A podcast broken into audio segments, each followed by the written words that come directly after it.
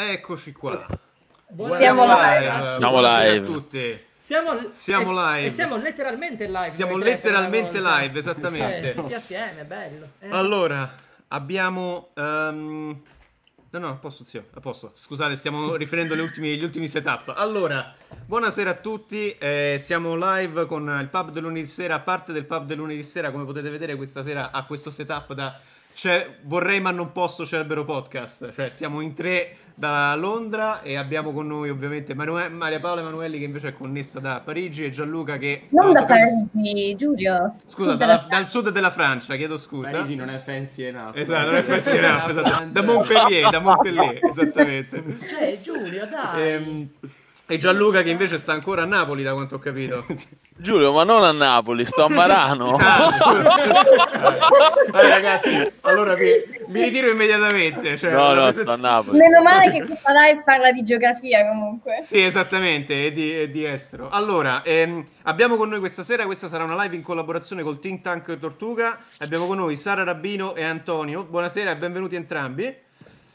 Buonasera. Ciao, buonasera. Volete un attimo presentarvi e dirci qual è l'attività del Think Tank molto brevemente?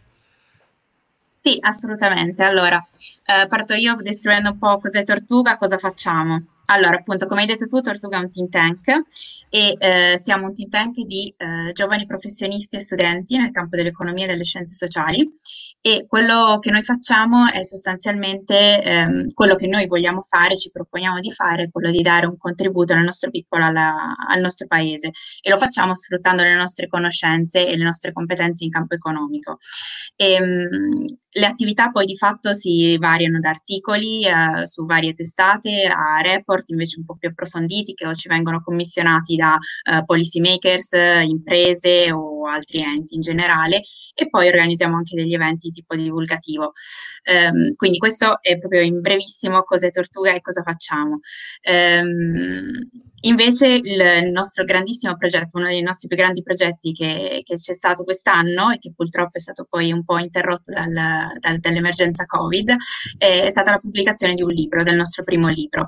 E questo libro, adesso lascio la parola ad Antonio, che lui si è, si è occupato di, di- di gestire questo progetto, eh, però proprio questo libro è- è- rappresenta bene qual è l'attività di, Coltu- di- di Tortuga perché ci sono parti di analisi economica e parte di proposta, perché poi noi tutto quello che facciamo eh, di analisi economica e sociale è sempre volto a dare una proposta di policy per poi eventualmente risolvere il problema e cambiare le cose, ecco. Eh, quindi appunto Anto, se vuoi spiega un attimino Mhm. cos'è il libro e in cosa consiste.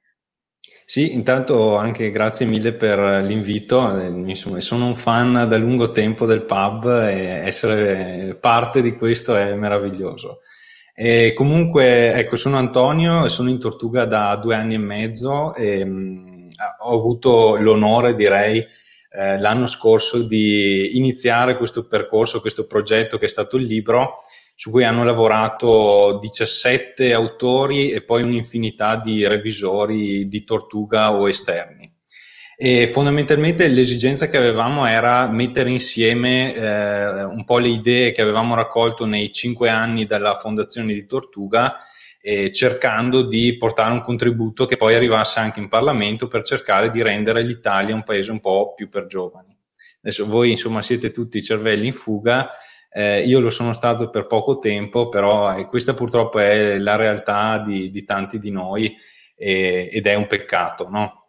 E quindi ecco, sono dieci, dieci capitoli, adesso fra l'altro stiamo lanciando l'undicesimo capitolo su imprenditorialità giovanile e startup e, mh, per cercare un po' di dare vita anche al libro e per, siccome è un progetto aperto di fatto, eh, non è un libro, non sono 180 pagine di, di lettera morta, eh, ma al contrario cerchiamo di tenerlo vivo, di aggiornarlo con i feedback che riceviamo con, eh, su questi dibattiti, per esempio sulle presentazioni del libro.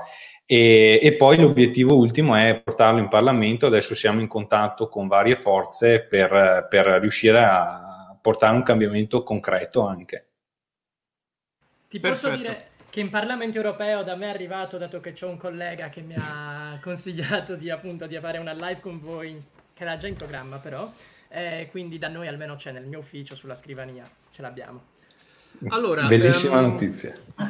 Allora ragazzi, siamo... cominciamo innanzitutto a introdurre per chi ci sta seguendo chi saranno gli ospiti di questa sera.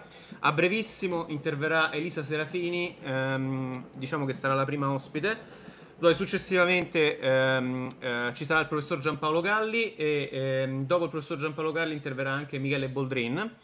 E eh, infine avremo una, una, discussione collettiva. Questa live diciamo, è, di, è, divisa virtualmente in due parti. Una prima parte in cui inquadreremo il problema sostanzialmente della fuga degli italiani all'estero, se così vogliamo chiamarla. A me non piace chiamarla fuga di cervelli perché è un insulto fondamentalmente mi suona un po', un po classista ecco mi piace, mi piace parlare diciamo fuga di, di, chiunque abbia voglia di fare ecco ehm, che è eh, peggio ancora come? che è ancora peggio no? no non è peggio voglia di fare no? no, no, no perché? no, perché? no, no io credo che, che, che, lui dica che è discriminatorio verso chi non fa, va a fare attività e skill no?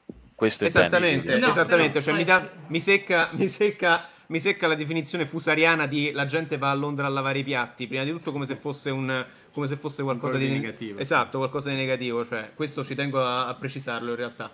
Ehm, dunque, dicevamo, passando questa live sarà divisa virtualmente in due parti, una prima parte in cui inquadreremo il problema e una seconda parte in cui cercheremo di individuare delle soluzioni al problema. Allora, io passerei immediatamente la parola a Maria Paola e a Giacomo che faranno una breve introduzione su quello che, che è il problema prima di far entrare Elisa Serafini. Prego ragazzi. Allora, ehm, io vorrei incominciare eh, con un rapporto che secondo me è molto interessante ed è quello della Fondazione Migrantes, che praticamente parla della migrazione italiana eh, degli, e degli italiani nel mondo. E ehm, magari se incominciamo con un paio di dati, eh, proprio per poter, poter, poi vedere dove, dove, andrà a finire il discorso. Ecco. Allora, nell'ultimo rapporto mi, Migrantes, che purtroppo è del 2019, che è quello più recente, um, ci ha raccontato che ci sono state 128.000 partenze dall'Italia nell'ultimo anno, quindi adesso siamo in tutto, mi pare, 5,3 milioni eh, di italiani che sono comunque residenti all'estero. E la cosa che secondo me è importante, anche una delle ragioni di questa, di questa live comunque, è ehm, che la migrazione può riflettere molto sulla percezione degli italiani all'estero e infatti parleremo un pochino di questa visione degli italiani, diciamo, dai brutti, sporchi e cattivi al uh, Made in Italy, che comunque oggi il Made in Italy uh, è, è, una marca, un, una brand ID uh, di lusso, ecco. E, ehm, un paio di altri eh, dati interessanti sono quelli anche della mobilità italiana, cioè dal 2006 fino al 2019 la mobilità italiana è aumentata del 70%, un po', un po di più del 70%, ed è passata da 3,1 milioni di uh, italiani iscritti all'AIRE a 5,3 e vorrei anche precisare che di solito sono molti di più, ce ne sono tanti ad esempio anche a Londra che non sono iscritti all'AIRE, ad esempio gli ultimi dati di questo rapporto Migrantes degli italiani AIRE a Londra era sui 350.000 mi pare, ma in realtà sono più o meno mezzo milione, quindi comunque eh, c'è un po' room for error in questi dati. E, ehm, e, niente, quindi diciamo oggi in questa puntata vorremmo collegare eh, la, la, migrazione e la brand ID italiana all'estero anche con eh, questo, tra virgolette, inverno demografico che abbiamo in Italia. Um, come sappiamo, anzi, non so se voi, adesso scusatemi il punto un po' basic, non so se voi avete visto eh, l'ultimo show che è uscito su Netflix con Zac Efron, che mi pare si chiami Down to Earth. Certo, va anche in Sardegna lui. E va in Sardegna. c'è questa cosa che spopola ormai esatto. su Instagram dei miei amici sardi, è un delirio. Esatto, infatti ho pensato a te Giacomo perché l'ho vista proprio tipo la Perché ovviamente Zac Efron mi assomiglia, sono bellino come lui. Ovviamente ho pensato a te perché ho visto Zac Efron, però anche ho pensato a te perché ho visto che andava in Sardegna e questo si collega al punto che stavo per fare, infatti della, della, dell'inverno demografico, diciamo, perché in Italia comunque uno dei paesi Um, con persone che poi vivono più a lungo in tutto il mondo. Infatti uh, c'è questo, questa città in Sardegna che è una zona blu. Um, e, e, e, in Italia abbiamo anche un'età media di uh, 45,4 anni, però il problema lì è, prima di tutto abbiamo la gente che poi parte dall'Italia e va all'estero, come ad esempio nel 2019 più o meno 130.000 persone sono andate all'estero, però poi abbiamo anche il problema che si fanno meno figli in Italia, mi pare negli ultimi 40 anni si fanno tipo da, da un milione di figli che si facevano mi pare più o meno 40 anni fa, oggi se ne fa mezzo milione. Quindi comunque diciamo abbiamo, abbiamo queste tre tematiche, no? abbiamo la migrazione, poi abbiamo la crisi demografica e abbiamo poi l'identità italiana che eh, si costruisce anche all'estero con gli italiani poi che vanno da una parte all'altra.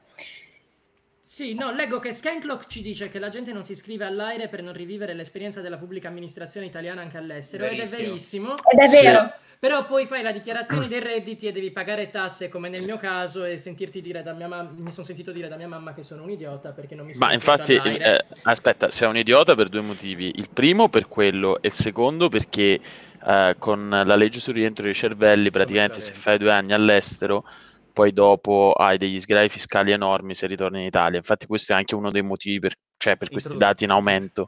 Cioè c'è anche emersione, non è che semplicemente più gente sta andando via, c'è anche tanta gente che magari era fuori da tanto tempo e quest'anno si è iscritta all'aire ed è l'esempio anche di tante persone che conosco, soprattutto sì. quelli che stanno in altri paesi dell'Unione Europea. E penso Però... che tu ci potrai dare maggiori insight nella sezione esatto. giovani e fatturato della puntata di oggi, giusto così per anticipare. Va bene, dato che siamo già in ritardo, penso che abbiate fatto tutti un'ottima introduzione, allora direi di dare il benvenuto con noi a un grande ritorno che è quello di Elisa Serafini giornalista, presidente del Forum Economia e Innovazione, eh, stata vice sindaco di Genova dal 2017 al 2018. No, assessore. Assessore, scusami, assessore, mamma mia, che gaff. Comunque assessore nel comune di Genova e adesso è uscito il nuovo libro Fuori dal comune in cui ci parla della sua battaglia per la trasparenza che penso sia uh, ammirevole, un esempio per tutti quanti. Quindi benvenuta Elisa. Grazie, grazie mille dell'invito e un saluto a chi ci sta ascoltando e guardando e agli ospiti. Guarda, io inizierei subito con te, farei una, una domanda un po' generale, abbastanza ampia. Uh, ma tu sei un esempio, secondo me, per molti giovani di un, cosa vuol dire riuscire a sfondare delle barriere d'ingresso al mercato del lavoro, al mercato del lavoro nella politica, per esempio. Quindi voglio chiedere, dal tuo punto di vista, quali sono uh, le problematiche principali per, per i giovani, per avere successo e per cercare di mettersi in un mondo difficile, per esempio, che è quello dell'amministrazione pubblica? Allora, sicuramente ci sono due tipi di problema. Il primo è quello di cui avete parlato prima, dell'accesso e della carriera, anche della meritocrazia all'interno delle, delle aziende, degli enti pubblici, e il secondo è quello della politica. Diciamo che sul primo ci possono essere però alcune soluzioni, ovvero che se per qualche ragione la disoccupazione giovanile in Italia eh, va così, eh, diciamo, galoppando e quindi ci sono delle grosse barriere che invece evidentemente all'estero vengono sfondate, allora c'è chiaramente un, un problema di normativa del lavoro lavoro, un problema di tessuto economico e quelle sono diciamo, tematiche abbastanza ampie di ecosistema, quindi laddove le imprese non riescono evidentemente ad assumere persone, a pagarle anche eh, diciamo, in modo dignitoso, perché poi c'è anche un tema di retribuzione che in Italia non viene quasi mai affrontato, cioè noi in Italia non parliamo mai di soldi, quindi nessuno sa mai quanto guadagna, io invece sono una fortissima sostenitrice del parliamo di soldi, dico sempre quanto ho guadagnato, quanto guadagno, quanto guadagnavano i miei amici, quelli che ovviamente mi fanno disclosure, perché la, il rischio qual è? Che noi in Italia non riusciamo nemmeno a capire se stiamo pagati giusti per le attività che facciamo. E quindi c'è sicuramente un tema proprio macroeconomico di, di, di ecosistema e di normative invece che andrebbero modificate. Però purtroppo non possiamo ancora intervenire su questo, però sicuramente portare avanti un po' di consapevolezza su questi temi può aiutare. E già da, da un po' di anni c'è il Jobs Act, ci sono state un po' di riforme nell'ambito del lavoro che hanno fatto fare dei piccoli passi avanti, diciamo, eh, alle, ai professionisti e ai lavoratori. E poi però c'è anche un problema di ehm, proprio capacità di formare lo studente universitario, in questo caso parliamo di studenti universitari, eh, al mondo del lavoro, che quindi non può essere assorbito dalle aziende e su questo io per esempio ho fatto una proposta a costo zero eh, un po' di tempo fa, che è quella di, che sembra una sciocchezza, però che credo che possa funzionare, che è quella di modificare per esempio le tempistiche universitarie, ovvero chi di voi ha studiato all'estero sa che eh, le facoltà all'estero finiscono intorno a maggio-giugno, le lezioni poi ricominciano ad agosto. Così lo studente ha modo, giugno, luglio, agosto, di lavorare, fare degli internship, degli stage che gli permettono di diciamo, acquisire un po' di competenze professionali e anche umane, diciamo relazionali. Invece in Italia questo non è possibile perché eh, Sara che sta facendo gli esami probabilmente avrà un esame il 30 di luglio e poi avrà un esame il 6 di settembre, oppure avrà soltanto esame il 30 di luglio, però poi il 15 di settembre ricomincia le lezioni. Queste sono, sembrano sciocchezze, però sono di nuovo barriere alla, alla creazione di competenze che sarebbero da buttare giù, ma in tre secondi, non ci vorrebbe niente. Concentriamo le lezioni in un altro momento e facciamo in modo che le persone facciano stage. E poi però ci sono le barriere invece della politica. Le barriere della politica sono una cosa ancora più difficile, eh, ovvero oggi è molto difficile che un, una persona giovane eh, che è appena entrata nel mondo del lavoro riesca a fare politica da un punto di vista proprio della, dell'amministrazione pubblica, quindi riesca a fare l'assessore, il consigliere comunale, eccetera. E anche qua ci sono sia problemi di calendario e orario che sono però a mio parere dei problemi gravi che vengono, ehm, diciamo, dimenticati dalla classe politica, forse perché non c'è tutta questa voglia di ampliare la platea di politici verso la società civile, e poi c'è un problema invece di accountability, di linguaggio della politica, di sistemi della politica locale che, diciamo, scoraggiano i giovani a entrare in queste dinamiche eh, di politiche pubbliche. Però una serie di riforme che potrebbero essere appunto dalla scuola, quindi inserire ehm, diciamo, intanto diminuire per esempio il liceo da 5 a 4 anni, magari eh, facendo in modo che noi giovani possiamo andare all'estero eh, con, la stessa, con la stessa età di altri ragazzi di tutto il mondo, con le stesse competenze. Quindi già anche questo sarebbe un tema. Permettere ai ragazzi di fare esperienza anche già al liceo d'estate anche soltanto con lo shadowing, che per esempio all'estero si utilizza. Eh, io sono stata in Thailandia tante volte, in Thailandia vedi spesso negli uffici, ma anche all'ufficio doganale, vedi questi signori che mettono i timbri e di fianco una ragazza o un ragazzo con scritto tipo uditore in inglese, non fanno nulla, stanno lì fermi, quindi non saranno pagati presumibilmente, però effettivamente non lavorano, quindi ascoltano, imparano, stanno lì e imparano un lavoro. Anche queste forme di shadowing che da noi non esistono. Ehm, poi appunto inserire delle materie che siano eh, professionalizzanti già ehm, a livello universitario e a livello scolastico e poi eh, cambiare questi benedetti calendari facendo in modo che i ragazzi possano eh, lavorare. E sulla politica creare dei sistemi di attrazione dei giovani, quindi sensibilizzando le, i partiti a attrarre giovani perché sono utili anche come contaminazione di idee, di progetti, di proposte, eh, modificando alcuni sistemi di politica locale che rendono un po' chiusa la, la politica e, e poi modificando di nuovo delle strutture da, da, questo tema dei calendari, degli orari che a me sta molto a cuore, che sarebbe veramente a costo zero, a per esempio impedire, e questa è mio ultimo, la mia ultima proposta, di ehm, diciamo, inserire una, un tema di conflitto di interesse per i dipendenti dei partiti. Perché se voi oggi guardate i consigli comunali delle vostre città, se sono grandi, diciamo, o consigli regionali, una buona 30-40% dei consiglieri sono dipendenti di partiti, o sono dipendenti del partito o sono dipendenti della segreteria dell'assessore regionale, della,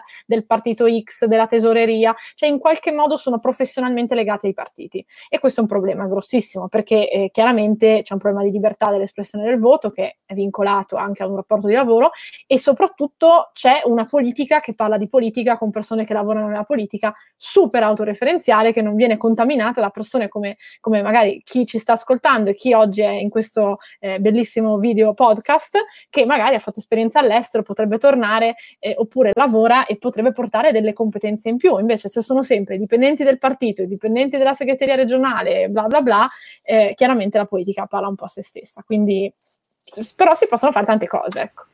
Ecco Elisa, io volevo ricollegarmi al discorso no, che portavi prima delle, delle, internship, quindi come il sistema universitario anglosassone, statunitense, ti lasci proprio il periodo per le summer internship e, e, quindi uno magari finisce la triennale che ha già un tot di mesi di esperienza lavorativa alle spalle, che questo poi lo avvantaggia per eh, future candidature di lavoro e anche per diciamo, il suo accrescimento professionale e personale. Io volevo farti una domanda sul fatto che Bene, in Italia ci sono le internship, le summer internship, però io spesso quando chiedo ad alcuni miei amici che fanno gli stage in Italia, i salari di cui mi, mi, mi portano l'esempio sono ridicoli. Cioè se io magari... Sono. Se ci sono, se ci sono quindi dai 600 euro, 800 euro per lavorare magari anche in eh, studi legali importanti, in, in, corporation che qui comunque non ti, non ti, offrirebbero mai quel salario perché non si permetterebbero nemmeno. Ecco, secondo te eh, come, come fai a, a, a, rinforzare un sistema in cui gli studenti possono poi andare a mettersi al mondo del mercato eh, durante queste pause eh, estive magari e soprattutto riusciamo a alzare questi stipendi? Come si fa? Cioè io sinceramente magari 800, per 800 euro posso farlo, ma c'è chi non può e così.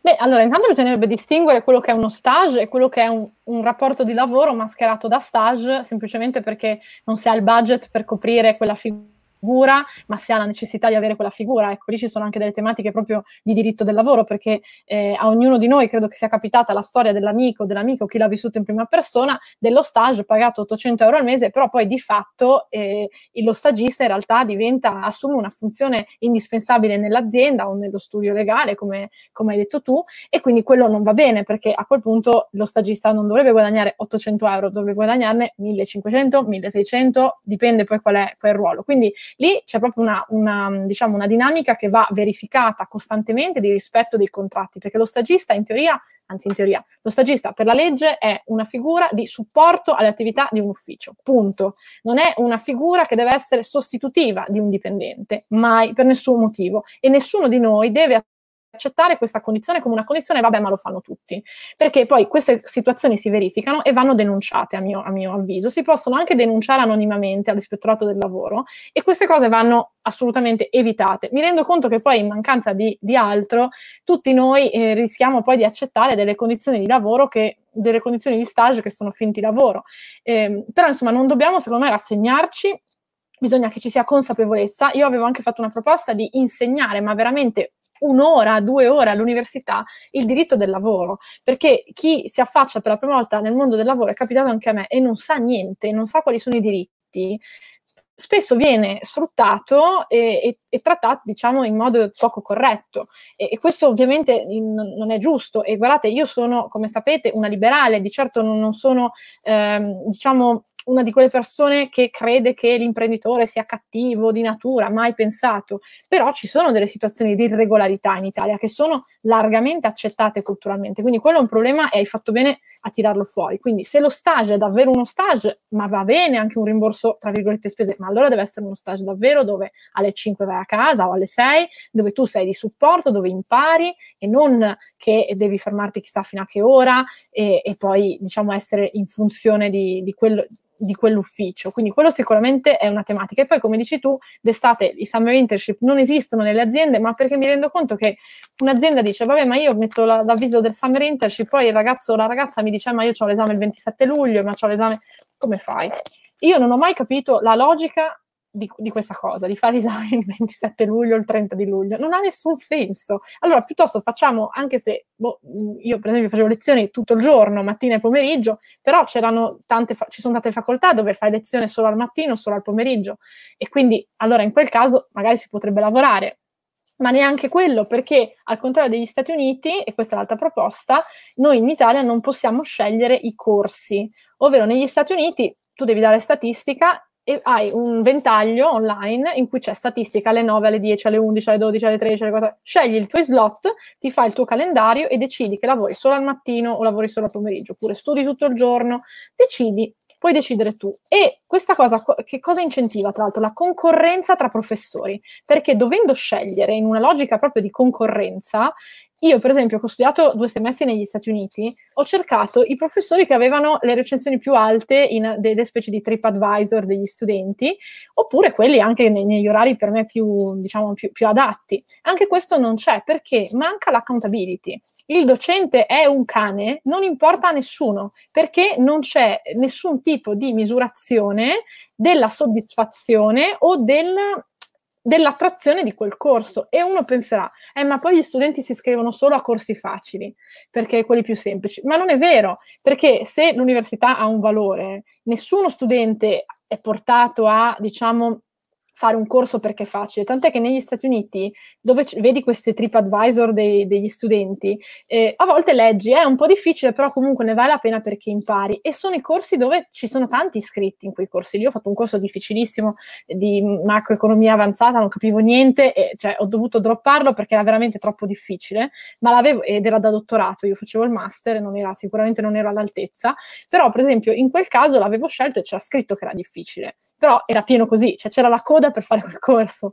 Quindi si, può, si, si, potrebbe veramente fare tanto e a volte basterebbe guardarsi fuori, leggere un libro, parlare con una persona, ah, ma si fa così di là. Invece noi spesso diciamo siamo un po' autoreferenziali perché pensiamo che in Italia abbiamo fatto grande cultura, siamo così bravi, eh?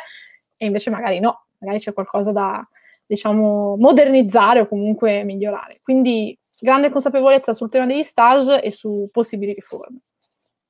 Eh, volevo dire una cosa brevissima su questo. C'è un'università in Italia che chiaramente ha cambiato il calendario accademico per fare quello che dici tu, eh, è della Bocconi, e funziona benissimo. Uh, inizialmente gli studenti sono anche molto lamentati, tra cui anche noi che praticamente siamo entrati, cioè noi, io, ehm, l'anno in cui questa, questa riforma era stata, stata, adottata e praticamente tutti dicevano ah ma adesso non c'è più l'appello a luglio, come facciamo, eccetera, eccetera. Poi devo dire che eh, l'università diciamo, è stata abbastanza inamovibile, ha avuto ragione, anche per c'è anche un altro elemento che non, che non, consideri, ma che è stato molto importante.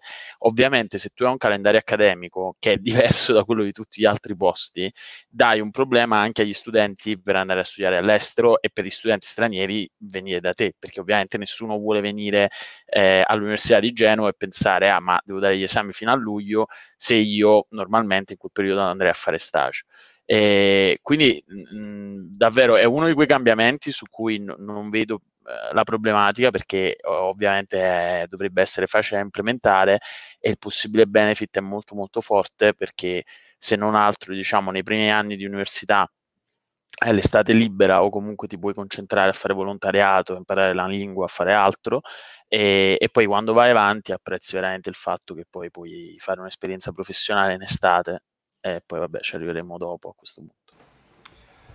Grazie Gianluca. Allora, ehm, credo che i ragazzi del Tortuga abbiano un commento, poi ne avrei uno io e introduciamo il professor Galli che è il next in line, come si suol dire. Sara, vai, mi dicevi che volevi chiedere qualcosa. Volevi allora, sì.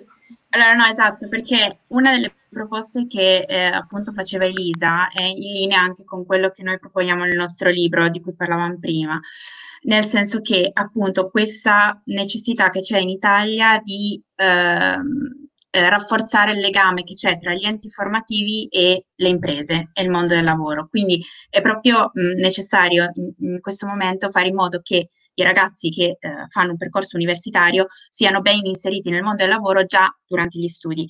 E questo secondo noi, eh, almeno secondo la nostra proposta del libro, eh, non, mm, magari non si esaurisce in un solo stage. Quindi un'idea potrebbe essere quella di prevedere due mesi ogni anno, durante tutti gli anni dell'università, in cui lo studente deve lavorare in un'impresa.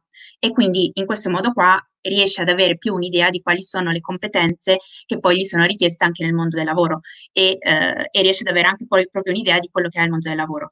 Eh, proprio per questo motivo che mh, mm, proprio per questa mancanza di questo legame tra formazione e poi mondo del lavoro che in Italia poi c'è lo skill mismatch famoso, no? per cui tantissime persone sono o sovrapqualificate o sottoqualificate e quindi questo sostanzialmente è anche poi uno di quei fenomeni che uh, è anche alla base del brain drain, perché se io qua non trovo dove eh, la, la, posizione di lavoro ideale per le competenze che mi hanno dato, allora io vado in un posto dove queste competenze mh, mm, insomma ne necessitano e sono meglio remunerate anche perché appunto sono, uh, sono meglio volute.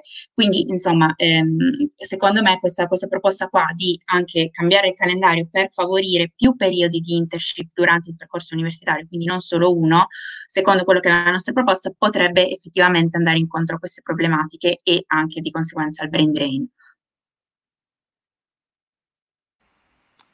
Perfetto.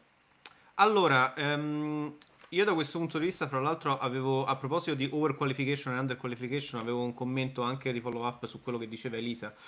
Eh, dopodiché faremo entrare il professor Galli che appunto um, io uh, l'ho detto in tantissime live e lo ripeto in questa live che eh, secondo me uno dei principali punti di, eh, da affrontare per quanto riguarda proprio il mercato del lavoro in Italia è riformare l'accademia in Italia. Questo l'ho detto fino alla nausea, lo continuerò a ripetere fino alla nausea, nel senso che secondo me c'è proprio un problema culturale enorme alla base di come si fa accademia in Italia, che Elisa giustamente prima accennava, e che ehm, a me personalmente nel mio percorso professionale ha portato a degli enormi problemi ed è il motivo per cui alla fine poi ho deciso di emigrare, perché comunque non c'è una mentalità che eh, favorisce il tutoraggio fondamentalmente, non c'è la concezione di instaurare un tipo di rapporto fra professore universitario e studente che porti alla crescita dello studente e che porti un giorno che fondamentalmente favorisca il, um, la possibilità per lo studente di diventare un giorno competente o anche più competente del proprio maestro. Ecco, cioè, vedo c'è un problema, un problema di mentalità e di cultura veramente enorme.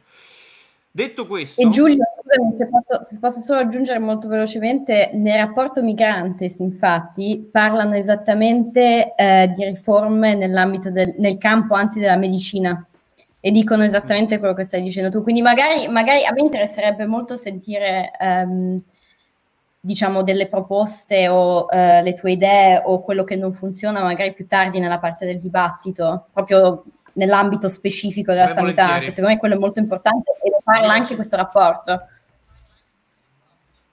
Ben volentieri. Portaci verso la salvezza. Faremo dei flash su questo. Allora, um, Elisa, ti ringraziamo tantissimo. Se vuoi rimanere... Teniamola un attimo. Sì, se vuoi rimanere un attimo eh, insieme... Allora, eh, è un enorme piacere per noi eh, introdurre nuovamente Ah, eri te che... Scusami. No, no, vai, vai, io sono sempre felice quando c'è il professor Galli. Esattamente, sempre... il professor Galli che è stato con noi in diverse live e lo facciamo entrare immediatamente. Buonasera, professore. Buonasera. Buonasera, Buonasera bentornato. Adesso sono live anch'io. Esattamente. Grazie. Grazie per l'attesa. Il professore è stato in background per tipo una mezz'oretta, quindi eh, ci... la ringraziamo per la pazienza. Allora, ehm, dunque qui prendiamo una piccola deviazione che può sembrare fuori tema, ma in realtà non lo è. Ossia, abbiamo questi problemi strutturali in Italia che non favoriscono la crescita, lo sviluppo e l'inserimento lavorativo dei giovani, per cui tanti giovani se ne vanno. Ehm, adesso, tanto per rendere le cose più semplici, abbiamo anche la seconda crisi once in a generation, cioè dopo la crisi del 2008 Scusami Giacomo. No, dopo, no, la crisi... no, carino, dopo la crisi del 2008, che doveva essere la, una crisi paragonabile a quella del 29, l'unica diciamo della nostra generazione, a dieci anni di distanza ne abbiamo un'altra. Che è la peggiore. che è la peggiore, più. esatto, che è anche peggio di quella del 2008. E quindi vorrei cominciare proprio um, da qui con il professor Galli. Se eh, non le dispiace farci un quadro diciamo, partirei da questo e poi chiaramente chiunque voglia eh, intervenire è assolutamente benvenuto, welcome, eh, di farci un, un, un, po' di quadro di quelle che sono le, eh, le, prospettive dei giovani, ma anche non solo dei giovani, diciamo, in Italia post-crisi. Che cosa ci si aspetta? Che tipo di, eh, di futuro ci aspetta? È nero come dicono o c'è qualche silver lining, come dicono qua, qualche barlume di speranza? Ci dica, qual è il ah. suo punto di vista? ecco. Il mio punto di vista è che questo problema dei giovani è il combinato disposto di varie cose. Uno è la mancata crescita, che non è soltanto un problema di, di due crisi once in a generation o three times in a generation, ma è un problema strutturale che dura da molto tempo. L'altro è un problema di regolazione del mercato del lavoro un altro ancora è un problema di cultura e di scissione, ne avete accennato, fra mondo del lavoro e accademia o mondo dello studio o della scuola, e l'altro ancora è la cultura della mediocrità. Questi mi sembrano i temi fondamentali su cui uno deve poi interrogarsi che cosa potrebbe cambiare. Eh, comincio da quello che diciamo per la maggioranza delle persone non è il problema principale, ma per me di gran lunga è il problema principale, L'Italia, ne abbiamo già parlato in altre trasmissioni, è il paese avanzato che ha avuto la minore crescita negli ultimi 20-25 anni, anzi abbiamo avuto una decrescita. Se ci confrontiamo con, per esempio, l'anno 2000, eh, il nostro PIL pro capite è leggermente più basso adesso di allora ed è molto più basso di quello che era prima della crisi del 2008, quella once in a generation, eh, quindi siamo molto più bassi del 2007. Um, ehm, nessun, paese fatto, nessun, paese avanzato ha fatto male come, come l'Italia. Eh, la, la, Grecia, la disgraziatissima Grecia, ha fatto meglio di noi, molto meglio di noi su questo per 20-25 anni. Eh, il Giappone, che era il malato del mondo, ha fatto meglio di noi ehm, per non parlare di Germania, Francia, Stati Uniti, eccetera. um, per trovare paesi, io, diciamo, se voi guardate nella banca dati del Fondo Monetario, della Banca Mondiale e cercate dei paesi che negli ultimi 20-25 anni siano cresciuti meno dell'Italia, andate a trovare paesi disgraziati proprio, che hanno avuto guerre, terremoti, sono stati devastati, Somalia, Libia, Siria, Haiti, delle cose impressionanti. Um, L'Italia è un caso di studio, gli economisti di tutto il mondo si chiedono cosa diavolo sia successo all'Italia. Non c'è una risposta semplice, io non ho una risposta semplice, è una cosa molto complicata, ma sicuramente ha a che fare con la burocrazia, con, con la giustizia, con tutte le cose che eh, Ease of Doing Business della Banca Mondiale ci segnala ogni anno. Poi abbiamo un problema di regolazione del mercato del lavoro. Questo fa sì che per dato numero di occupati i disoccupati tendano a essere giovani perché si eh, premia la seniority.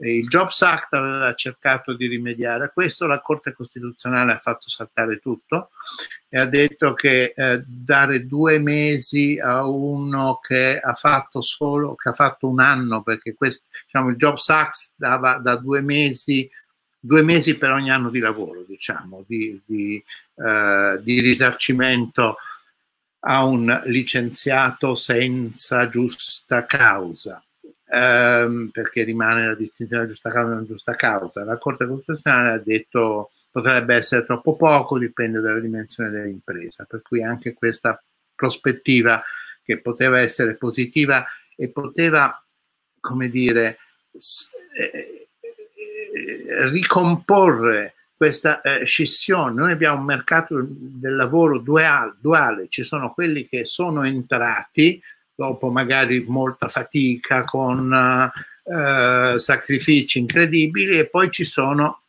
e di solito sono abbastanza avanti nell'età, e poi c'è la grande massa di giovani che fanno lavori precari, eh, temporanei, eccetera, eccetera. Questo ehm, dualismo del mercato del lavoro è un disastro. Um, avete già parlato del rapporto fra eh, studio e lavoro, noi abbiamo una tradizione che risale almeno al 68, diciamo, per cui eh, le imprese sono il diavolo e eh, l'accademia è una roba pura, questa è un po' una visione crociana, la filosofia sta in cima, poi sotto ci sono i meccanici che si occupano di fisica, di idraulica, di cose diciamo di, di, di, di poca importanza. E poi c'è una mentalità che c'è nella pubblica amministrazione, come c'è anche nelle imprese, ci si circonda di mediocri. Uh, circondarsi di gente brava, di gente con una propria personalità è pericoloso. Um, e questa cosa qui fa scappare ovviamente i migliori. Questi sono i miei... Allora, la domanda però riguardava il futuro, cambieranno queste cose in futuro? Ma guardate, fino agli anni 2000 la Germania era il malato d'Europa, poi la Germania ha fatto delle riforme, i tedeschi si sono sentiti eh, con le spalle al muro, eh, hanno fatto le riforme Schröder, che hanno comportato sacrifici notevoli. Per esempio, hanno abolito una roba che qui sarebbe impensabile, la tredicesima per i dipendenti pubblici. Io questa cosa non ci credevo, sono andato da un uh, dirigente del Ministero delle Finanze e gli ho detto scusa mi fai vedere la busta paga? Lui mi ha fatto vedere, vedi, questa è la tredicesima, si chiama regalo di Natale, Christmas gift, Uh, c'è ancora in teoria, ma vedi qua c'è zero. Uh, è stato tolto da un giornale. Gli ho chiesto: ma, ma, non avete protestato per questa roba qua? Qui in Italia ci sarebbero scioperi. No, no, perché tutti pensano che i dipendenti pubblici guadagnino molto rispetto ai dipendenti privati. Notate che normalmente, almeno per le posizioni dirigenziali, guadagnano meno di quanto guadagnino i nostri dirigenti pubblici. Um, questo lo dico per dire che un paese può cambiare anche molto rapidamente e quindi non è detto che dobbiamo essere per sempre il malato del mondo, ma certo questo richiede di fare delle riforme molto radicali per toglierci di mezzo la burocrazia, che non è solo l'aire, eh, per toglierci di mezzo, per diciamo, avere una giustizia che abbia un minimo di senso. Adesso abbiamo una giustizia che è una roba pazzesca, eh, 4, 5, 10 volte più lenta de- degli altri paesi, quindi praticamente eh, se tu vuoi eh, far valere un contratto in giudizio, insomma, sei un illuso, eh, diciamo, non è quella la strada, è come non avercela la giustizia, per non parlare poi della giustizia penale, eccetera. Quindi abbiamo bisogno di riforme molto profonde, avete parlato anche della scuola, dell'università, ehm, perché pensare che non ci siano eh, nelle generazioni che stanno venendo fuori eh, adesso le energie per cambiare? La mia generazione ci ha provato di quelli che si sono laureati, diciamo, negli anni 70 e abbiamo fallito miseramente. Uh, vi lasciamo un compito quasi impossibile, ma diciamo sta a voi. Eh, professore, ehm, avrei una domanda solo sul, sul, sul discorso che ha fatto della pubblica amministrazione che anche secondo me comunque in Italia sarà difficile rilanciare l'economia se non si fanno riforme strutturali non solo della pubblica amministrazione ma anche come ha detto lei del, della giustizia ma anche delle infrastrutture e, e tanti altri settori. Ma dal punto di vista specifico della pubblica amministrazione, ehm, secondo lei che cosa si dovrebbe cambiare? Perché mi ricordo ad esempio con il governo Renzi hanno provato a eh, introdurre diciamo, delle riforme strutturali che poi sono state un, tutte un po' un casino, non solo per la burocrazia, poi che si sono ritrovati all'interno della pubblica amministrazione, ma anche in generale. Ma secondo lei quali sono, non so, tipo tre punti della pubblica amministrazione che dovrebbero cambiare tipo da subito? Ma eh, insomma, qui ci sono due visioni, uno eh, secondo cui eh, la pubblica amministrazione deve dipendere dal ministro di turno e l'altra, e quindi spoil system, l'americana, eccetera, che cosa che è stata in, parzialmente introdotta dall'inizio degli anni 2000 in Italia, e poi c'è un'altra visione che io diciamo, che sento mia, invece che è quella di eh, mettere persone brave, competenti, serie, eh, motivate dentro la pubblica amministrazione. Io vengo da una pubblica amministrazione perché la prima parte metà circa della mia vita professionale l'ho fatta alla Banca d'Italia e i miei esempi erano Guido Carli, Paolo Baffi, Ciampi, questi erano per me i funzionari pubblici e io vedo persone così, credo che l'Italia funzionerebbe meglio se ci fossero persone così al Ministero delle Finanze, al Ministero dei, Trasporti, al Ministero della Giustizia. Oggi invece vedo gente eh, di cui non, non ricordiamo neanche i nomi. Uh, lei me ne ha chieste tre, intanto io ne ho detta una. Però, insomma, no, va benissimo, va benissimo. Professor, scusi professore, le faccio un paio di domande tutte assieme che si, eh, che si ricollegano proprio di quello di cui sta parlando adesso. Com'è che siamo arrivati da Ciampi eh, e eh, Baffi a, a Di Maio. sì, a funzionari pubblici che sono mediocri. Appunto, qual è il rischio? Io ho paura che questa cultura della mediocrità in realtà portandoci a scegliere sempre il mediocre, non faccia altro che favorire ancora domani ulteriormente maggiore mediocrità e così via in un processo che ci distrugge. Cioè le riforme di Schroeder, per esempio, sono state molto impopolari, infatti lui ha perso poi le elezioni e ha vinto la Merkel che da anni vive poco, secondo eh? di poco. Sì. Però ecco, uh, quello che io mi chiedo è quali sono le ricette contro questa cultura della mediocrità e ancora oggi mi sembra che lo vediamo proprio in questi giorni in cui si discute in Europa questo grosso dibattito che anche il dibattito pubblico italiano è puro campanilismo. O Mark Rutte è super cattivo e l'Olanda non ci vuole dare i soldi oppure siamo noi che siamo degli straccioni che facciamo solo l'elemosina e non c'è mai secondo me un'analisi più... Uh, più profonda di questo. Quindi qual è l'impatto di questa cultura della mediocrità anche sul nostro futuro, secondo lei? Diciamo, questa è una cultura che va rovesciata e mm, non vedo nient'altro se non le cose che ha detto Elisa prima, cioè eh, chi è bravo si deve far valere. E credo che, eh, perché non c'è nessuno che ti regali niente, coloro che hanno adesso, diciamo, ruoli di potere tendenzialmente cercano di circondarsi di persone meno brave di loro, perché altrimenti quelle, queste persone più brave finiscono per scalzarli. Voi la sapete la, la storiella dei professori che si scelgono sempre degli assistenti meno bravi di loro, per evitare che poi l'assistente diventi più bravo del maestro, fino a che a un certo punto sono talmente tonti che non si accorgono che si circondano di persone più brave di loro. Purtroppo questo qui è un processo che non converge, cioè non, non ritorna su, ehm, ma converge verso il basso.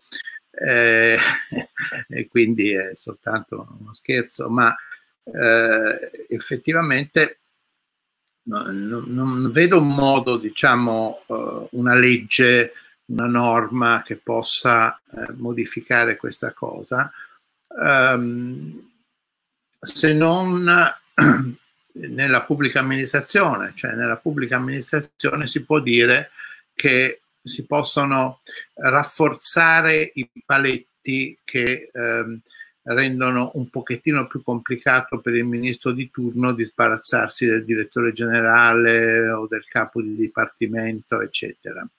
Quindi questo potrebbe essere una cosa utile.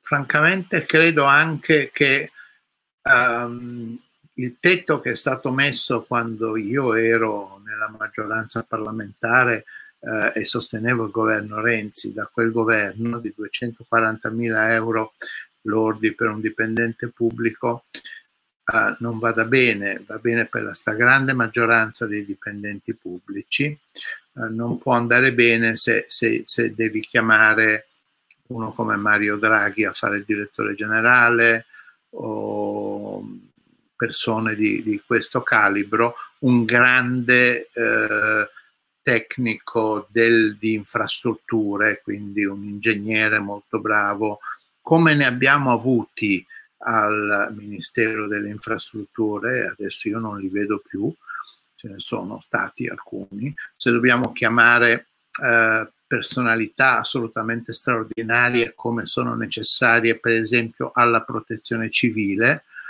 oppure alla, ehm, all'Istituto Superiore di Sanità, eh, c'erano delle posizioni per le quali secondo me quel tetto lì eh, è poco opportuno. Eh, ma questo può riguardare 10, 15, 20 persone, diciamo, eh, non di più. E poi appunto si possono mettere dei paletti. Altre, tante altre idee non ne vengono per cambiare la cultura, per combattere la cultura della, medi- della mediocrità. Cioè, ci sono posti in cui la gente cerca di circondare, nelle università americane lo vedi chiaramente che un professore cerca degli studenti, di promuovere degli studenti eh, o degli assistenti che siano più bravi di loro, perché questi li spingono in, ti spingono in alto. Um, ci sono anche dei manager che fanno questo, si circondano di persone brave perché se tu hai sotto di te delle persone brave, questo valorizza a maggior ragione anche te. Certo, ti mette un pochettino a rischio, ti obbliga a lavorare un po' di più, però insomma, ehm, invece da noi, noi abbiamo questo problema, diciamo, è un problema complesso nelle imprese eh, l'Italia è il paese, c'è una ricerca della Banca d'Italia che fanno vedere che l'Italia è il paese con il maggior numero di manager che fanno parte della, della famiglia. Quindi le nostre imprese in parte rimangono piccole anche perché si mette il fratello, il cugino, lo zio in tutte le posizioni.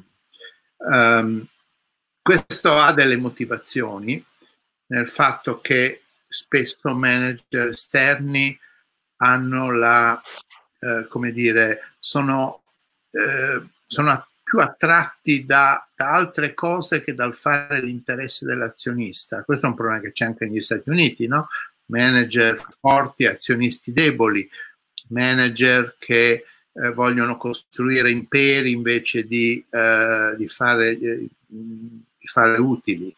Um, in Italia il manager tende spesso, secondo una teoria diffusa, per esempio, di un tizio che a me piace molto, che è Mark Roer del, di, del, della facoltà di giurisprudenza di Harvard, che sostiene che in Italia, in Europa in generale, in Italia in particolare, i manager tendono a fare altri interessi della politica, del sindacato, del vescovo, ehm, ma non eh, perché quelle sono le cose che eh, fanno il tuo successo e non tanto l'interesse degli azionisti. E questo ha a che fare con come è fatta la società civile, una cosa molto complicata.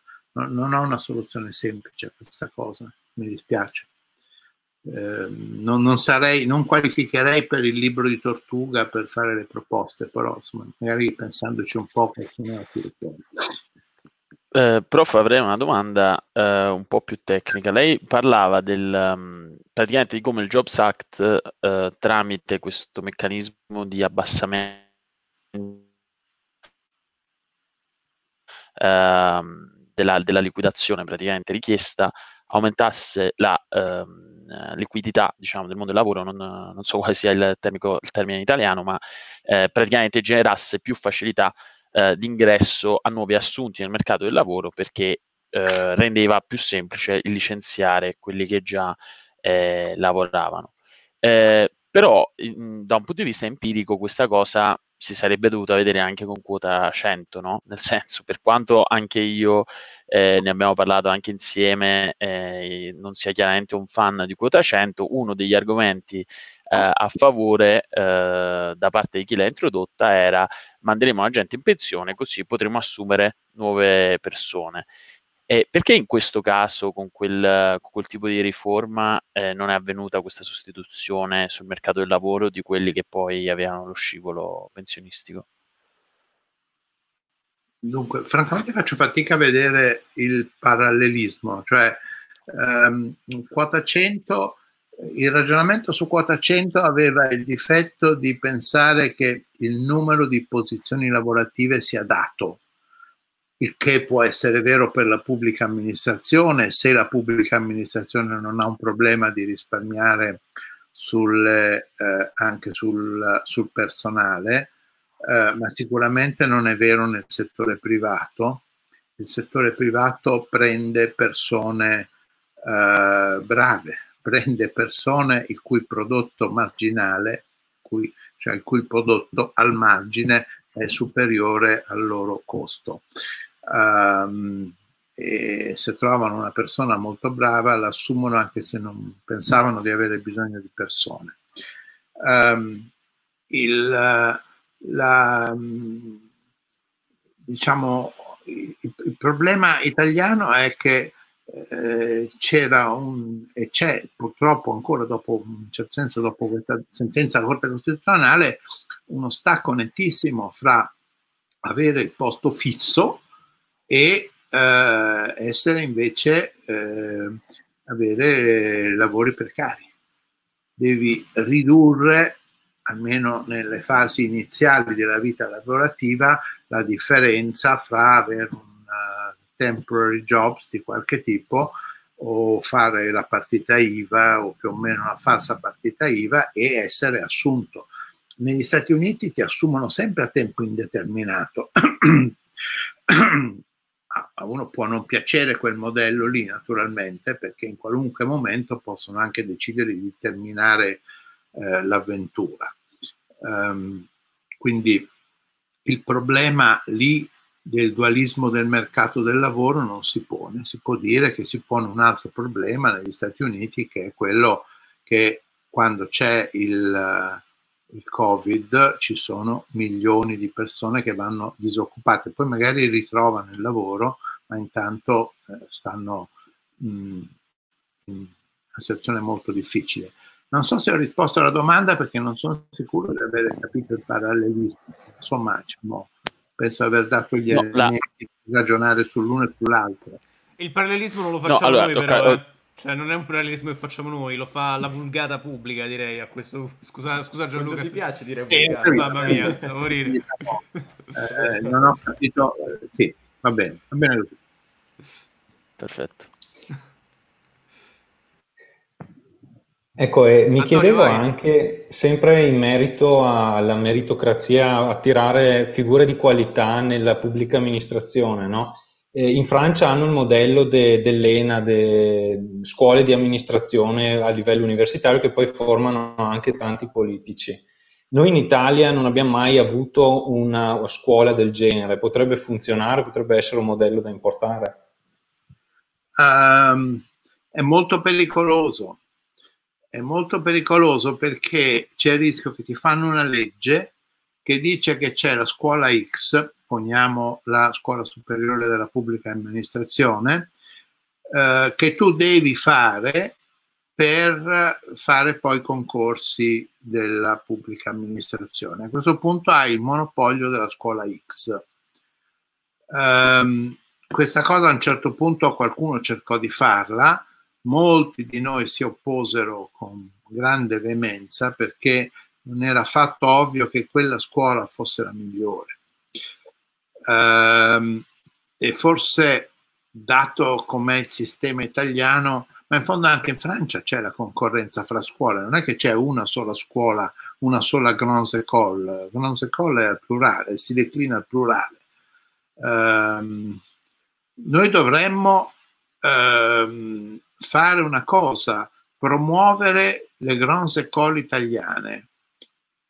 E- ma questa cosa è difficilissima perché quando tu ti trovi a Roma e si tratta di distribuire soldi fra una scuola, un'università che va benissimo eh, al, al Politecnico di Milano eh, e una scuola che invece è un'università che va male, produce pochi eh, laureati che poi vanno all'estero, eccetera, produce poca ricerca e che sta nel mezzogiorno, si dice i soldi devono andare alla scuola che ha eh, diciamo che è disagiata.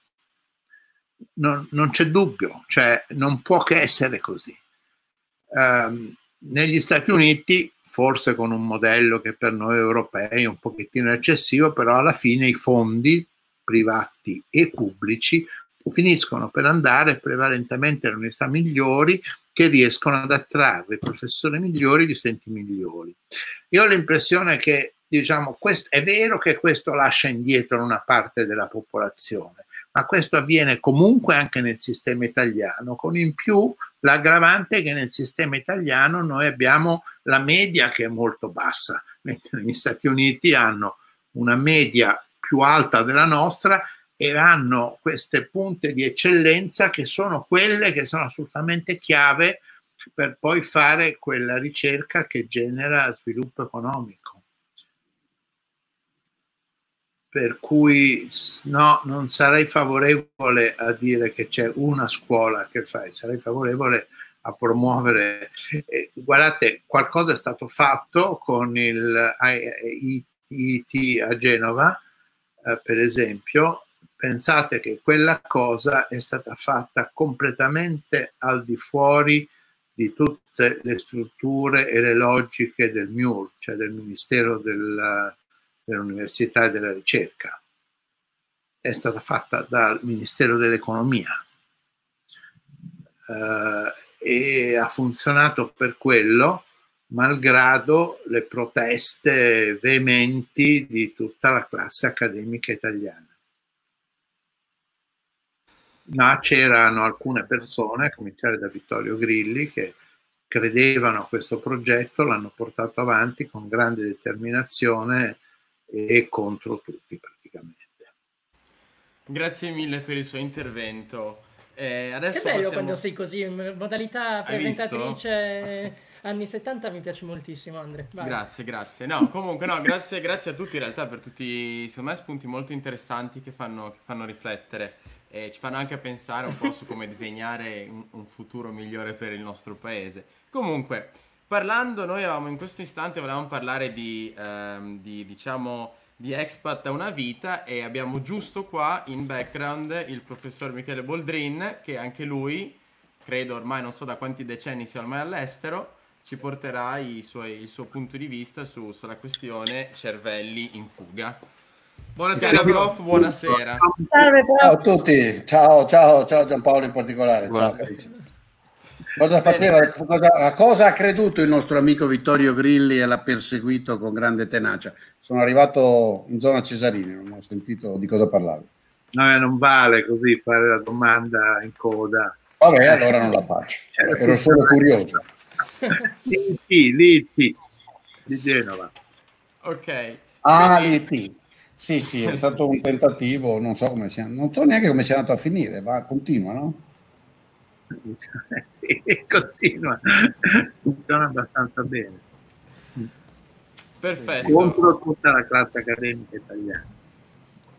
Beh, noi comunque direi che abbiamo qua due bellissimi esempi della classe accademica italiana con il professor Michele e il professor Giampaolo e adesso vogliamo un attimino puntare, po- spostare un po' il focus facendo subito una domanda al, al prof Boldrin su- sui problemi strutturali e diciamo noi abbiamo chiamato biglietto di sola andata il dramma italiano, cioè partendo più, spostandoci dall'accademia più verso, più verso il sistema finanziario italiano e le problematiche inerenti a innovazione, come facciamo a investire in, in, in startup, come facciamo a investire ad alimentare un sistema in cui eh, diamo la fiducia magari a nuove compagnie come startup o ai giovani che si mettono nel mondo del lavoro e, e- e ecco, diciamo tutto il concetto, il, il debate, il, il discorso per cui perché ci sono tante PMI, queste magari non crescono, rimangono lì e perché è difficile cominciare a far partire una nuova impresa al giorno d'oggi in Italia. Oddio, non sono esattamente uno specialista della cosa, per cui ripeterò eh, nel rispondere alle cose che ho appreso da persone che invece considero specialiste, anzi senza considerarlo, lo sono perché operano nel settore, fanno venture capital, creano imprese e, e così via. Io al più le studio. Um, la risposta direi brutale che ho ricevuto da costoro è che proprio mancano le basi. Non è che manchi un elemento, manca tutto. Notoriamente, anzitutto, manca la legislazione che ti permette di aprire e chiudere imprese, di, di provare anche con soldi tuoi, mettendoli in gioco, ma poi di fallire rapidamente, dire vabbè, ho buttato 100, 200, 300, mezzo milione, un milione, tre milioni, ho imparato delle cose, questa è andata a buca, eh, riproviamo, o se, se, se mi è passata la voglia non riprovo, che è l'essenza della, di quello che voi chiamate startup, che è più che altro la creazione, come dire, quasi, non so, a un ritmo estremamente accelerato di imprese che tentano di fare cose nuove, 50 su 51 in realtà la bucano, la 51esima ce la fa e magari assorbe il personale delle, delle 50 fallite o comunque compensa. Quindi ah, manca quello. Manca platealmente una cultura imprenditoriale, questo discorso sono sicuro che avrete già fatto. Probabilmente essendo arrivato adesso, non avendo potuto ascoltare uh, quello che vi siete detti prima, se ripeto cose già dette, guardate, ditemelo subito così evito di, di, di stare lì a, ad annoiare chi, chi, chi, ci sta ascoltando. È andato via Giampaolo. Vabbè, ciao, ciao GP. Um, si, è messo, e... si, è messo, in background, si è messo in background ah, a, vabbè, breve ritornerà, saluto, a breve ritorna, saluto a breve bene. ritorna. Ritorna, ritorna, ritorna. per l'ultima sezione prof quindi non c'è Ok. problema Uh, quindi proprio manca anche una cultura, cioè lo vedi come la gente le fa. Uh, l'altro giorno mi sono infilato in una discussione molto divertente, poi ecco, per dare un esempio, no? Una delle tante, con un caro amico che è un ingegnere di notevole livello, che ha una startup, che non è neanche più una startup, estremamente efficiente, si è spostato in Lussemburgo, però tiene una fabbrica di produzione in Italia, fa cose di alta tecnologia per yacht, navi, cose di questo tipo qua, e uno dei suoi ragionamenti, eravamo partiti dal sistema fiscale dall'evasione, era, eh, pensate un po', questa è una persona molto per bene, di cui ho grande stima, eh, che mi diceva, sai, questo è un paese dove se tu vai col piano imprenditoriale, per buono che sia, la banca o sei veramente il figlio di papà o non ti C-A-G-A-N-O. A meno che, a meno che tu gli dici, guarda, io ho tre appartamenti, non importa come, valgono 800 mila, ci metta l'ipoteca, me ne dia 700. E allora tu parti con l'azienda. E il suo ragionamento è, e questa è la ragione per cui bisogna evadere, perché così se io evado, mi compro gli appartamenti e poi scommetto l'impresa vera. Voi vi verrà da ridere. siccome questo è un discorso che ho sentito fare più di qualche volta da persone che fanno impresa per davvero e non ne vado, tant'è che sono stato in Lussemburgo dove li controllano anche i calzini, uh, temo, no, sulla base di questi fatti, di dover dedurre che sia un fatto vero.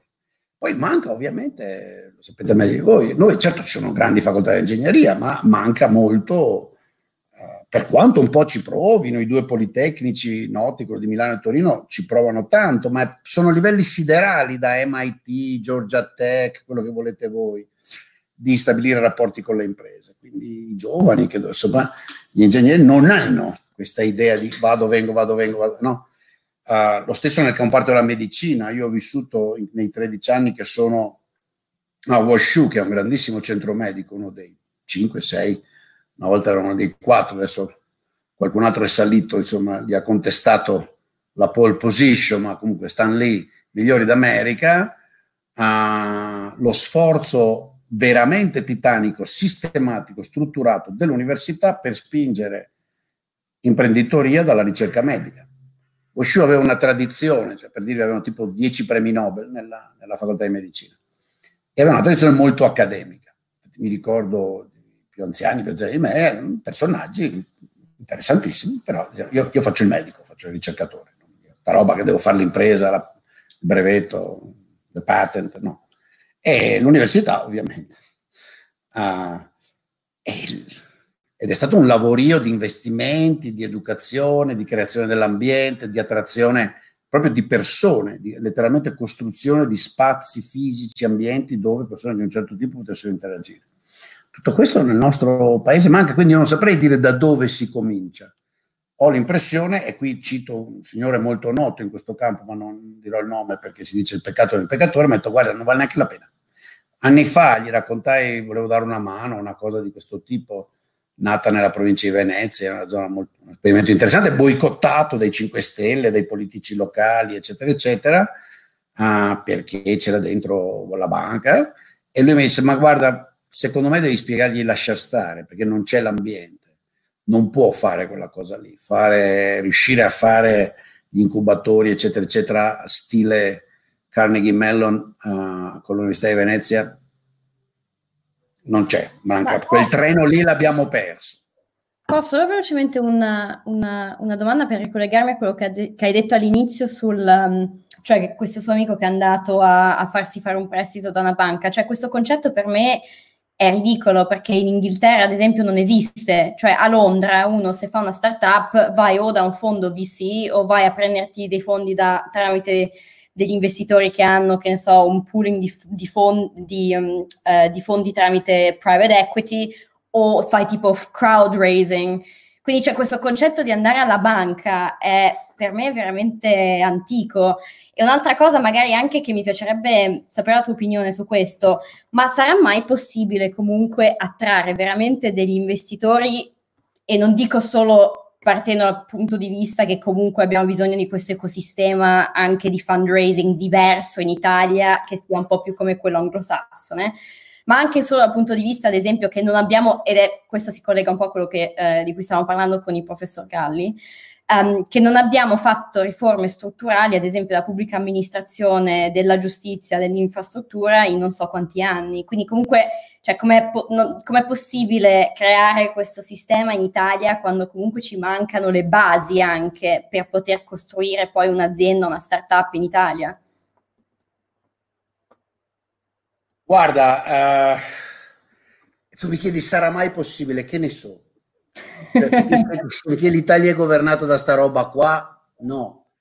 Uh, se poi l'alternativa a questa roba qua, appena arrivato qualcuno ha avuto la cortesia di mandarmi l'ennesima offesa di Carlo Calenda, è governata da buffoni mentitori come Calenda, peggio ancora. Capisci? Comunque L'uso dei fondi strutturali è soggetto a diritti di veta o a vigilanza della commissione così Horizon, giustamente gli hanno risposto e che cazzo c'entra, di cosa parli?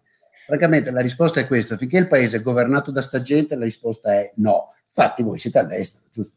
Quindi, uh, no, no, perché manca, magari arriverà quando sarà inutile, capisci? Cioè in Italia sono arrivate tante cose così in ritardo che sono state inutili perché erano già superate nel resto del mondo. Quindi per carità arriverà fra boh, vent'anni. quando il resto del mondo farà financing in un'altra maniera, farà startup in un'altra maniera o non le farà più perché non lo so, non sarà neanche il caso. Nel mondo dell'imprenditoria si fanno tante cose. È impossibile far rispondere a domande su può e sarà possibile. Finché l'ambiente politico è questo, che poi mi ricorda un po' quello che, che ha detto Doug nel libro che, che, ci avevi consigliato l'ultima volta, che faceva un ragionamento un po' simile anche sul, sul, diciamo, sull'inizio dell'Italia, perché diceva, vabbè, praticamente hanno visto che eh, c'erano t- tutte queste rivoluzioni in Francia, in America, l'Italia ha detto vabbè dobbiamo creare anche noi la nostra nazione e poi da lì in poi fino al fascismo praticamente in Italia comunque non c'era questo concetto della nazione. E mi pare che ogni tanto sia anche così con questi concetti di come funzionano le tech ad esempio, cioè noi siamo sempre indietro anche all'America e all'Inghilterra quando si parla di tech, di startup, mi pare sempre che come appena detto comunque c'è questo trend following che facciamo in Italia non solo poi sulla base di tech, ma anche comunque su tanti altri punti politici. Oh, sì, sì. Eh, guarda, cioè, per esempio c'è un'altra, c'è un'altra questione, eh, c'è un'altra questione secondo me che, che, è piuttosto rilevante, che è piuttosto rilevante, um, che, che è quella della possibilità di fallire se tu non hai procedure, avete presente quanto rapida è la procedura fallimentare? Tu hai detto Londra, no?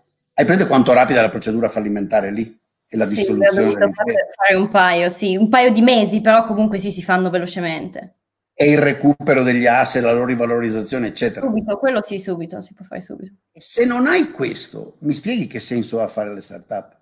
Cioè, le start-up, a meno che non siano i soliti bar, perché in Italia ci sono le start-up, capiamoci. Vedrete, ma sì. Tra l'altro, è una delle cose che la gente deve imparare a leggere perché nelle statistiche, questo vale anche per i mitici Stati Uniti d'America, vale anche per la mitica California, quando guardi, guardi al numero di imprese nuove create, devi togliere bar e ristoranti, perché sono sempre e comunque la maggioranza.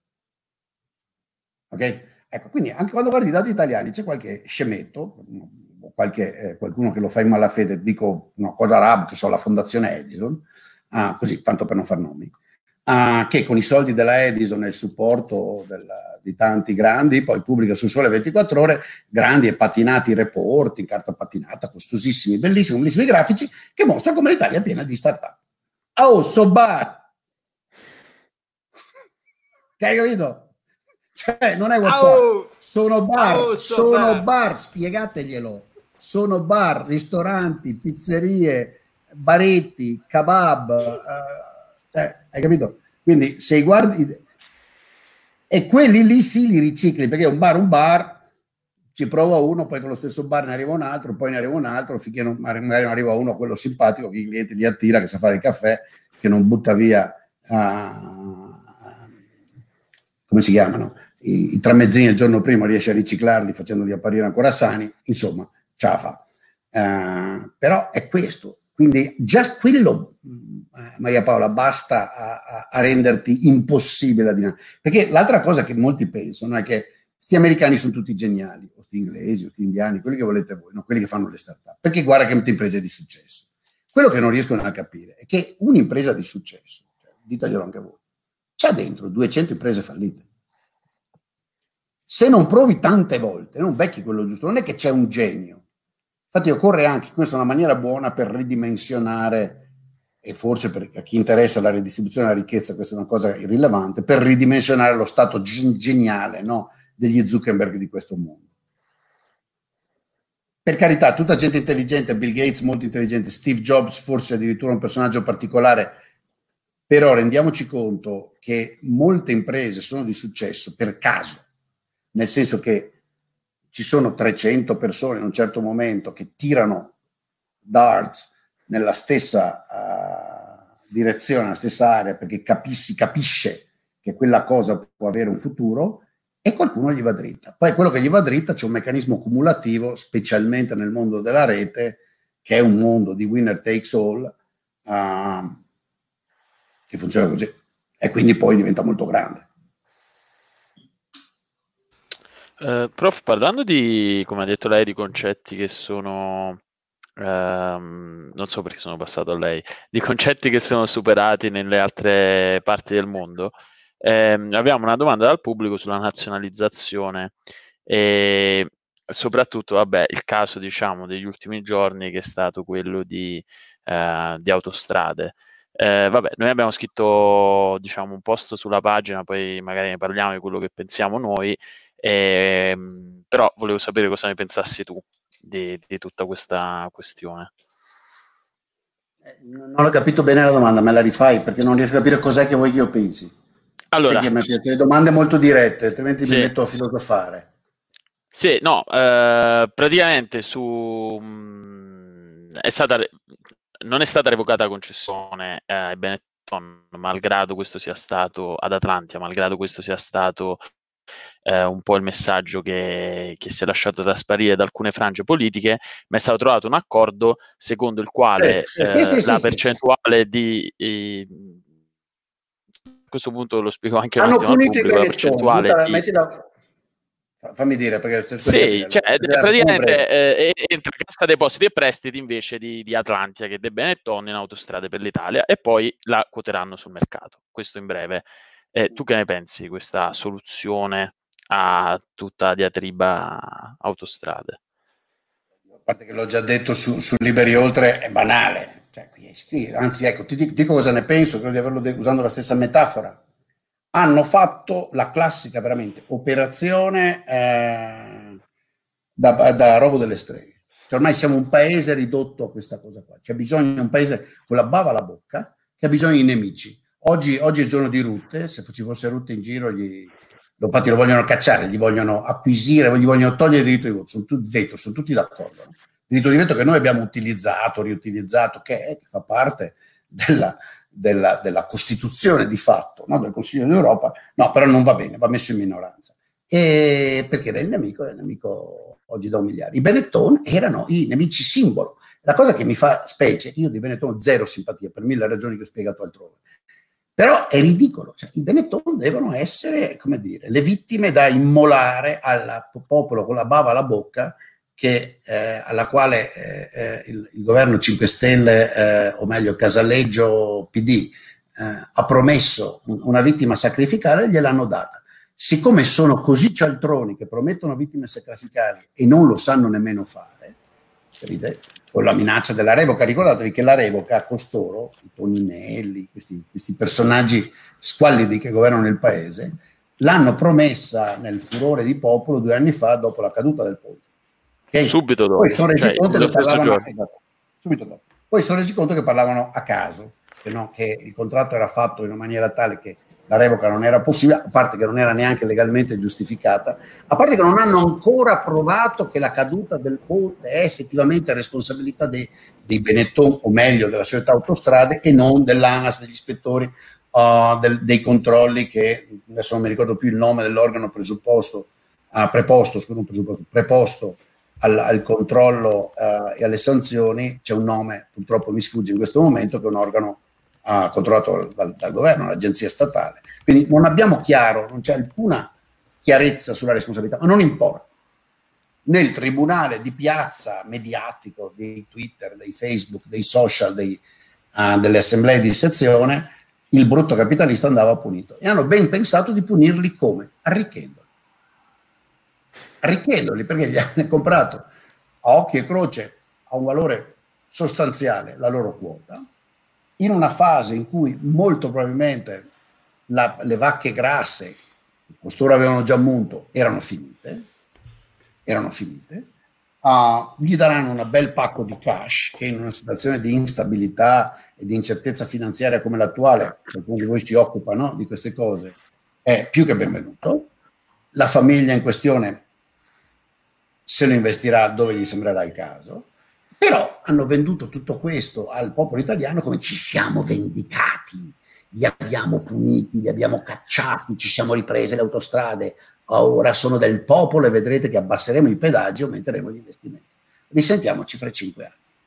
Ma ecco, da questo punto di vista vorrei un attimo riportare ehm, diciamo, il, la conversazione sui binari, diciamo, appunto, del problema dei giovani in Italia. In realtà non è esattamente, quello che sto per dire non è esattamente attinente, però è, è qualcosa che ho visto negli ultimi giorni in seguito a questa vicenda, che è, eh, Michele, ti volevo proprio fare questa domanda, sono, in realtà sono settimane che ci sto pensando, ma questo discorso del pubblico e del privato in Italia è secondo te il problema principale? Una domanda molto banale, cioè il discorso della nazionalizzazione e privatizzazione, perché sui social dopo questa cosa ho visto tantissimi giovani appunto che si stanno scannando su questo argomento. Perché a me, da completo non esperto, perché ricordiamoci che io qua non ho base di economia, mi sembra un non problema, nel senso uno può decidere di nazionalizzare alcune compagnie e, tene- e, e non nazionalizzarne altre, ma non credo che sia questo il problema italiano. Sbaglio io? Dai, mi fate però le domande retoriche, sai già la risposta. Ma dai quando in qua? Guarda, ho appena pubblicato la settimana scorsa, avrei dovuto registrare oggi, poi sono in montagna, volevo divertirmi e c'eravate voi, quindi lo registrerò domani.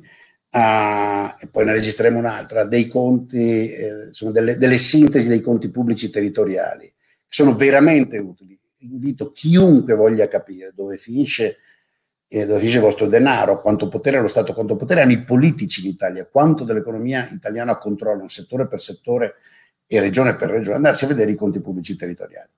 E ho queste elaborazioni che eh, riassumiamo nei video con questo signore Francesco Forti, in arte Franz Forti, che è andato praticamente a fare le somme, che potrebbero fare altri, però ci vuole tanta pazienza e tanta anche attenzione. Franz le ha fatte. Bene, in Italia, di riffe o di raffe, ma neanche tanto in maniera indiretta, in maniera piuttosto diretta, cioè via tassazione e spesa pubblica da un lato, via partecipate locali e via il cosiddetto settore pubblico allargato, cioè dall'ANAS alle ferrovie dello Stato, l'ENI, l'ENEL, la classe politica controlla il 61% del prodotto interno lordo, il 61%, capite?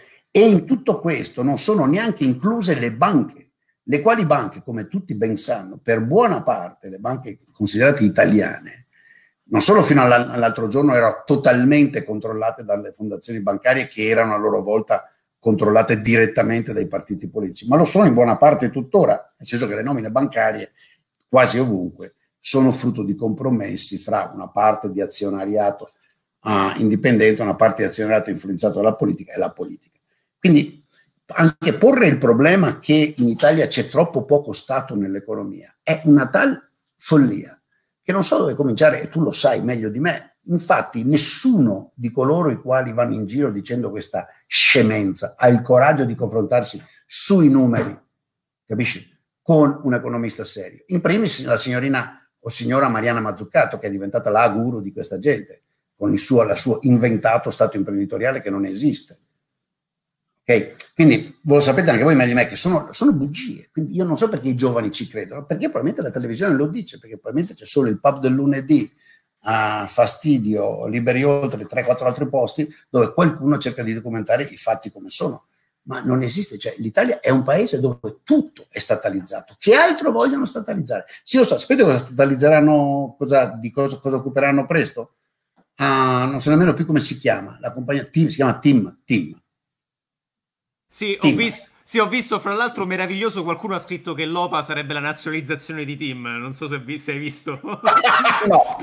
meraviglioso, meraviglioso, vabbè. Beh, Scusate. C'era anche il bellissimo stato di Gianluca Generoso su come sconfiggere il Covid. Gianlu, Me, me lo sono perso. Vabbè. cassa depositi e prestiti. No, che era, sì, era, era da nazionalizzarlo e poi darlo in gestione al CDP, Poste e Trenitalia.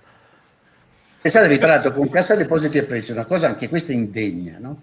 che, che in un paese dove c'è un, un minimo di mercato regolato, non, è impossibile, cioè Cassa Depositi e Prestiti è, diventata una banca di investimenti che fa sia investimenti sia garanzie, parecchio rischioso. Questa stessa entrata in autostrada è rischiosa, ok? È un investimento rischioso se ve lo pensate. Di nuovo, quelli di voi capiscono meglio di me come funziona il mondo della finanza. D'accordo? E con cosa si finanzia Casa Depositi e Prestiti? Vi siete mai chiesto cosa si finanzia? Si finanzia piazzando bonds a rischio sul mercato, sul mercato delle obbligazioni internazionali? No, no. Fondamentalmente, anche un pochino con quello, ma si finanzia fondamentalmente con... Dai ragazzi, che lo sapete? Non lo sapete? Con i conti Vai, correnti Andrea. Andrea forse lo sa, Andrea forse No, lo I buoni delle poste. Cioè le poste. Le poste. No, con i risparmi dei vecchietti italiani che li tengono alle poste. La cassa depositi, i depositi e i prestiti viene da lì. Cioè, tra l'altro, capiamoci, io mi auguro che queste robe non falliscano, ok? Perché altro che scandalo e truffa del risparmiatore, capisci? Tu hai dei risparmiatori che disp- depositano lasciano dei soldi in posta convinti che mal che vada la cosa più rischiosa che la posta fa sia comprare buoni del tesoro. Ok? Perché è considerata questa roba tranquillissima, rende poco, ma uh, è sicurissima. E questi sono lì che comprano azioni a destra manca a seconda di come il ministro di turno e il governo di turno gli salta il ghiribizzo di vendere populismo.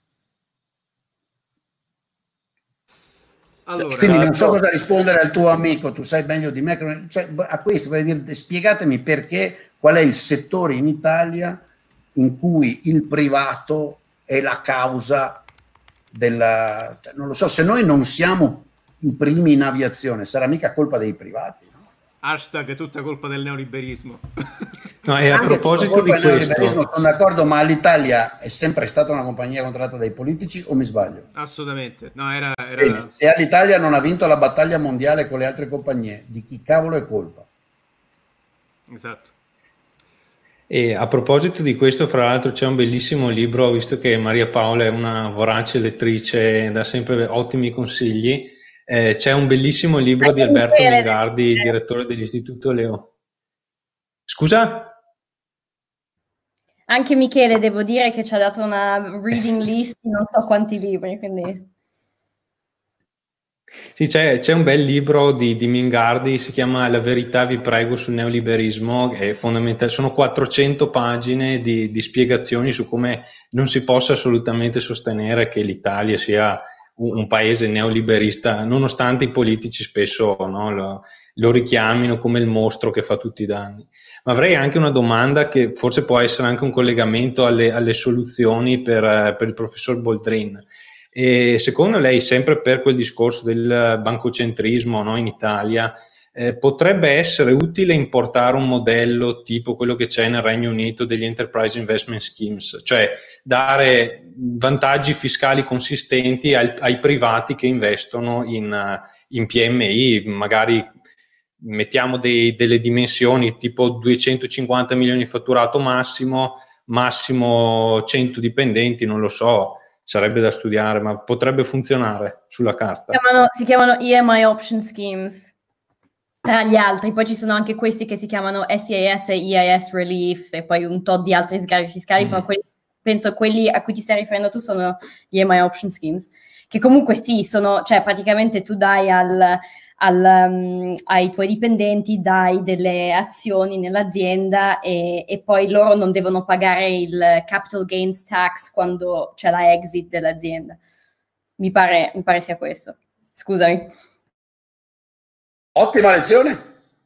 Vai avanti. Ne sai molto più di me che non li conosco, quindi la devi dare tu, non io. Perché devo darla io che non, cose, questo schema non lo conosco? No, no, no, Michele. Ah, no, ma, ma, scusa, davvero, lo schema non lo conosco, che, perché dovrei rispondere? Non, non no, ma tipo, cioè, secondo me comunque il cioè, eh, hai ragione, Antonio, cioè nel senso, secondo me avrebbe senso, perché io, vabbè, lo dico da un sacco di tempo che eh, secondo me il, l'ecosistema diciamo tech a Londra soprattutto funziona molto bene perché hanno tantissimi di questi enterprise investment schemes di cui tanti sono proprio questi option schemes in cui poi dai un pezzo dell'azienda al dipendente, quindi anche poi incomincia a lavorare anche di più per te e non hai neanche il rischio che, eh, che ne so, gli dai 10 azioni nella tua azienda e poi lui va ad Hawaii e si beve solo pina colada, no? Perché ci sono poi um, queste cose, vabbè, che poi sono eh, molto tecniche, però si chiama vesting, che significa che deve rimanere nell'azienda per un tot di anni, poi tipo dopo un anno hai il 25% delle azioni che hanno vested in quel, in quel lavoratore, eccetera. Comunque il concetto è che tu praticamente dai dei pezzi di queste aziende private ai lavoratori e che quindi questi lavoratori comunque poi lavorano di più per te e poi hai anche questi incentivi per gli investitori tramite questi schemi che si chiamano IIS e SIS, che significa che loro quando investono praticamente non rischiano più di una certa percentuale del capitale. Ad esempio, vado da un investitore che mi dà eh, 500 mila pounds, lui rischia solo, mi pare, il 50% di quello che investe. Quindi è ovvio che se io ho eh, 500.000 pounds o 500.000 euro che voglio investire, vado in Inghilterra perché comunque rischio solo metà del capitale.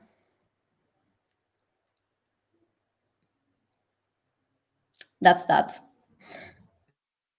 Comunque ti rendi conto, da, si capisce, ecco, per cercare di... Io non, ha risposto come Maria Paola perfettamente. per cercare di capire la risposta implicita alla tua domanda di nuovo, la complessità anche di questo oggetto e l'atteggiamento molto razionale che c'è dentro. Perché tutte queste cose a alto rischio, è ovvio, tutti vogliono provare le cose a alto rischio, ma nessuno vuole rimetterci sempre le mutande. E quindi il problema di diversificare, di rimetterci una parte di capitale di altri co-investitori, di riuscire a mutualmente assicurarsi, è, è il vero problema tecnico no? che, che studiamo da sempre chi studia finanza seriamente, poi per carità ci sono quelli che ne parlano, ma lasciamo stare, um, ne parlano in Italia. E questo è uno dei tanti schemi, però la domanda era, questo lo facciamo in Italia? In Italia sono, sono occupati a farsi prestare, a cercare di farsi regalare 170 miliardi a, a, da, dal resto degli europei per fare i bonus bau bau e miau miau. Eh, quello è il livello, capito? erano i grandi dirigenti politici che gli spiegano che va bene così, che noi siamo tutti... Oggi siamo tutti Conte in Italia, patriottici, con la lancia in resta, Pietro Micca. Ha cavato qualcosa dal, dal buco a proposito, è riuscito a, a far fallire tutto. No, Qualcuno di voi segue? È ancora in corso, è ancora in corso, non c'è è ancora in corso. Ma vabbè dai, andiamo avanti, non parliamo dell'Italia, no? o di cosa parliamo?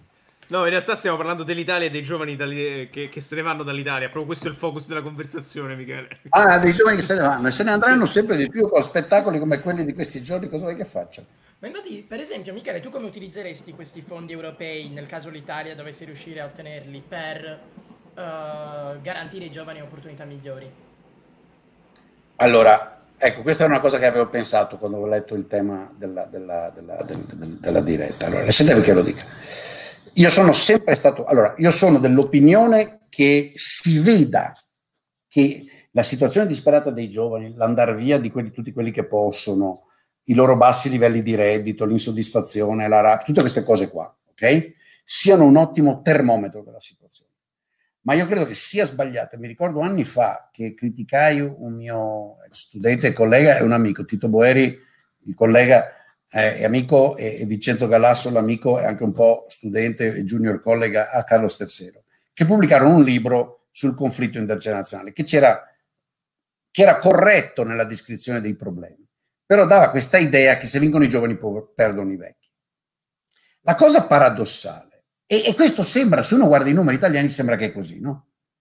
In particolare c'è questa dicotomia spaventosa. Eh, peccato che eh, non sia andato a cercarmi uno dei grafici, forse ce l'avete voi, no? dei tassi di povertà fra gli anziani oltre i 60-65 che vanno calando precipitosamente mentre va aumentando il loro livello di reddito da 20-25 anni a questa parte, mentre quasi specularmente i livelli di reddito dei giovani sotto i 35 calano e la povertà fra i giovani eh, cresce. Ok? Questo, se qua ci fosse Sandro Brusco che, che, che si inventò il nome, eh, quando facevamo noi su America, uno penserebbe, ah, vedi il modello superfisso. C'è una certa torta, se ne mangiano di più i vecchi, ne mangiano di meno i giovani. E secondo me il libro di Tito e, e Vincenzo, che era un bellissimo libro, che secondo me vale ancora la pena di leggere, ha più di dieci anni ed è tuttora attuale, dalla misura di quanto in questo benedetto paese non si affrontino mai i problemi, quindi un libro che vi raccomando di leggere, aveva questo difettuccio analitico, cioè che dava l'impressione che ci fosse il superfisso che non c'è. E quindi tutta sta, sta papera lunga per dire cosa? Che il problema non va neanche impostato in termini di giovani, sempre, se vuoi risolvere, va impostato in termini di sistema. Paradossalmente in Italia staranno bene i giovani quando staranno bene per davvero anche i vecchi. Perché poi i vecchi italiani, i cosiddetti vecchi, perché poi santi Dio, ho 64 anni, ah, cioè, per cui vi dovete anche calmare questa storia degli anziani. Chiamiamo i, giovanotti come Boldrini, okay? o leggermente più anziani di Boldrini, o leggermente meno giovanotti di Boldrini. Va bene così? Ecco, giovanotti classe 1, giovanotti classe 2, giovanotti classe benissimo. 3. Noi siamo, bravissimi, noi siamo giovanotti classe 3. Allora, i giovanotti classe 3 sono pure loro scontenti. Perché? Perché anche se hanno preservato la pensione con le unghie e i denti, anche in termini reali, più o meno, in realtà non gli è cresciuta. E la casa che avevano comprato si va svalutando, come sapete, no? Uh, perché a meno che non vivono nel centro di Milano o di alcune altre città, nel resto del paese i valori immobiliari crollano. Quindi in realtà anche loro non è che siano lì che celebrano stappando champagne, gli va meno peggio dei loro nipoti e vedono i loro nipoti. È il sistema che non funziona. Quindi per tutto, approfitto per dire che l'argomento politico va impostato seriamente dicendo è il sistema che sta danneggiando tutti. Si vede in modo particolare i, sui giovani perché? Perché siccome il sistema è impostato su corporativismi, monopoli, privilegi, a storture, sussidi, trasferimenti ingiusti, questi ovviamente sono funzione del tempo. Diciamo così, siccome questi si acquistano con lobbismo politico, con, con anche corruzione, eh? corruzione non è solo la mazzetta, eh, è ovvio che, come dire, più hai vissuto, più giovanotto sei, più hai acquisito. All'inizio, quando nasci, di privilegi ne hai pochi, poi mano a mano. Infatti, l'Italia è diventato un paese che ha una struttura sociale che assomiglia a quella della NAIA, della, della, del militare dai tempi in cui era obbligatorio, no? Ah, soffri, entri, eh, vieni fatto soffrire e poi ricevi una specie di compensazione quando uh, sei vicino al congedo mh, nella forma di poter tormentare quelli sotto di te. Non c'è un'evoluzione uh, comune. Tut- detta tutta questa pappardella, quindi io non è che mi focalizzerei sui giovani di per sé. Ovviamente ti dico, ci sarebbe da fare progetti seri di investimenti in ricerca e quelli sì li vorrei monitorati da, uh, da, da commissioni internazionali, da, dalla, dalla, dalla, Commissione europea, assolutamente, perché uh, la, la, ecco, approfitto della cosa che di sicuro deve aver detto GP Galli, no? uh, visto che vi ha parlato dell'ITI, che, che ne dicano a quattro baroni di sinistra e di destra, che sono solo baroni, l'Accademia italiana in media è, è corrotta fatte eccezioni di solito per le solite eccezioni, uh, e quindi non, non, lascerei mai all'Accademia Italiana gestire progetti di ricerca da qualche decina di miliardi. Uh, la validità dei progetti di ricerca da finanziare uh, dovrei cercare di farla valutare per davvero, in maniera assolutamente protetta da commissioni internazionali che, non, che, possano davvero isolarsi, e sarebbe difficile, devo dirlo, per come funziona uh, da buona parte dell'Accademia Italiana. L'altra cosa che ho detto proprio l'altro giorno uh, rispetto al sistema sanitario, uh, in una conversazione con, uh, con Guido Silvestri, no? Guido mi diceva guarda, se io metto insieme le quattro direttrici delle novità dell'ultimo mese e mezzo sul piano puramente medico-scientifico, a me sembra palese che quando verrà l'autunno, se noi fossimo razionali e capaci, dovremmo cap- la, la, la, essere in grado di gestire Covid come una questione sanitaria. Però per gestirlo come una questione sanitaria occorre fare degli investimenti. Perché? Perché gestirlo come una questione sanitaria, a parte la dimensione vaccino uh, da, da, da, da, finire di testare, poi produrre, poi distribuire, poi garantirsi che le persone lo fanno nella maniera adeguata, che è un investimento, un investimento richiede soldi, fabbriche, c'è un problema di informazione e di protezione dei vulnerabili, che non sono i giovanotti del gruppo Boldrin, sono anche alcuni di quelli che hanno uh, condizioni pregresse. Sto parlando troppo, adesso finisco Um, mi hai fatto una domanda su cui avevo pensato, cioè una risposta non, non, non, non buttata lì. Uh, ma sono soprattutto tutto un arco di persone, lo mostrano i dati in modo oramai uh, overwhelming, palese, no? che stanno tra le case di riposo, le geriatrie, certe condizioni fisiche. Questo richiede la creazione rapidissima e la messa sul campo rapidissima di personale specializzato che sia in grado di fare questo. Sia in grado di fare due cose proteggere queste persone. Quindi trovargli itinerari di vita, di lavoro, di interazione protetti, ok? Ed informare il resto della popolazione, praticamente il 90% della popolazione, che occorre cambiare atteggiamento, specialmente quando si interagisce con queste persone.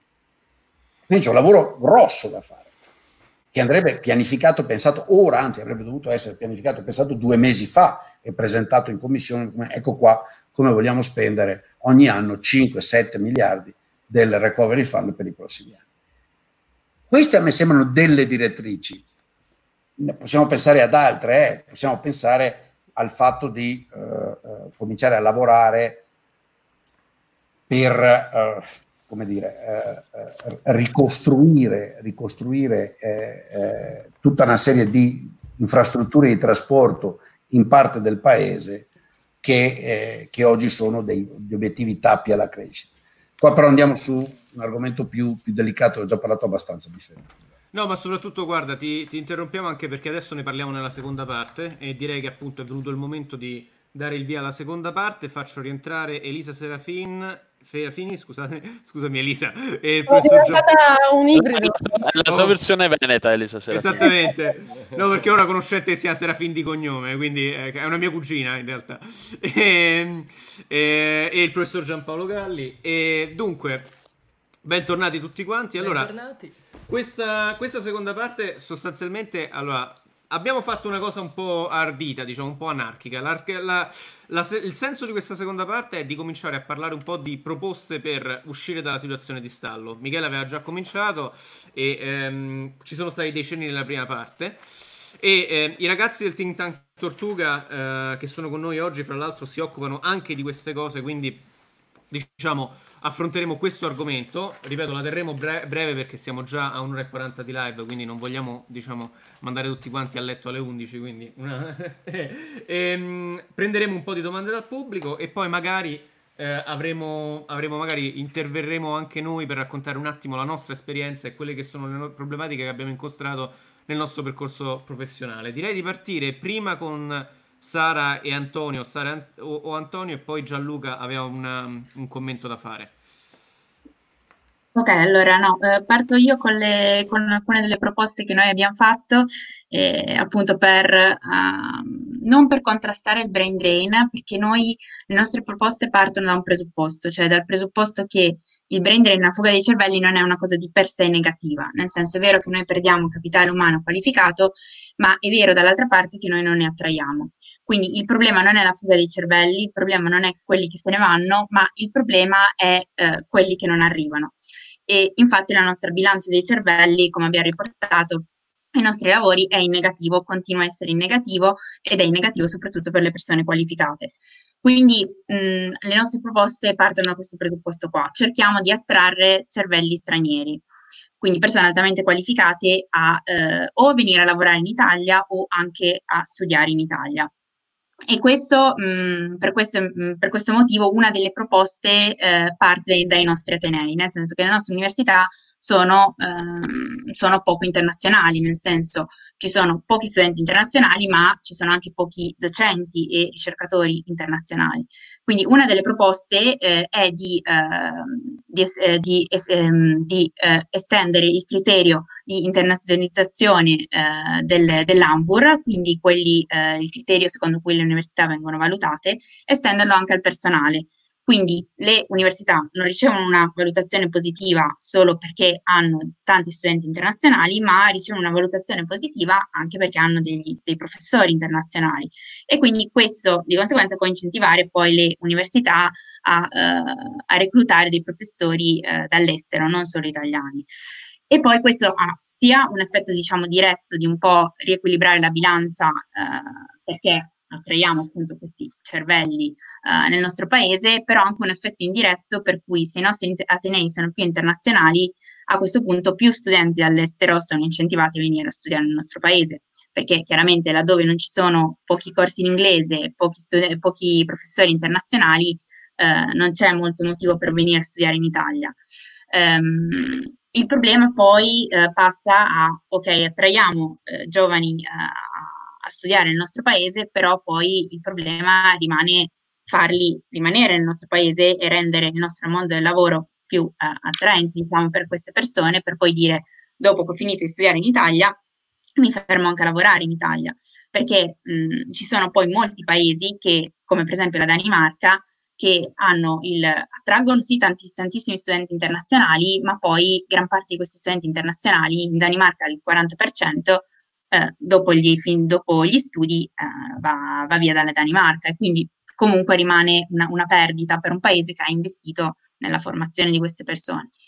Ehm, quindi appunto per trattenerli mh, una delle nostre proposte era quella di estendere i cosiddetti sgravi fiscali, quindi che parlava prima, eh, non mi ricordo più chi, però ne abbiamo parlato in introduzione, ci sono questi sgravi fiscali che sono stati fino ad ora la principale misura contro il brain drain, hanno funzionato tra l'altro anche, anche, poco direi, però che sono questi sgravi fiscali per, chi, per gli italiani o altri eh, stranieri che tornano in Italia o vengono in Italia per lavorare.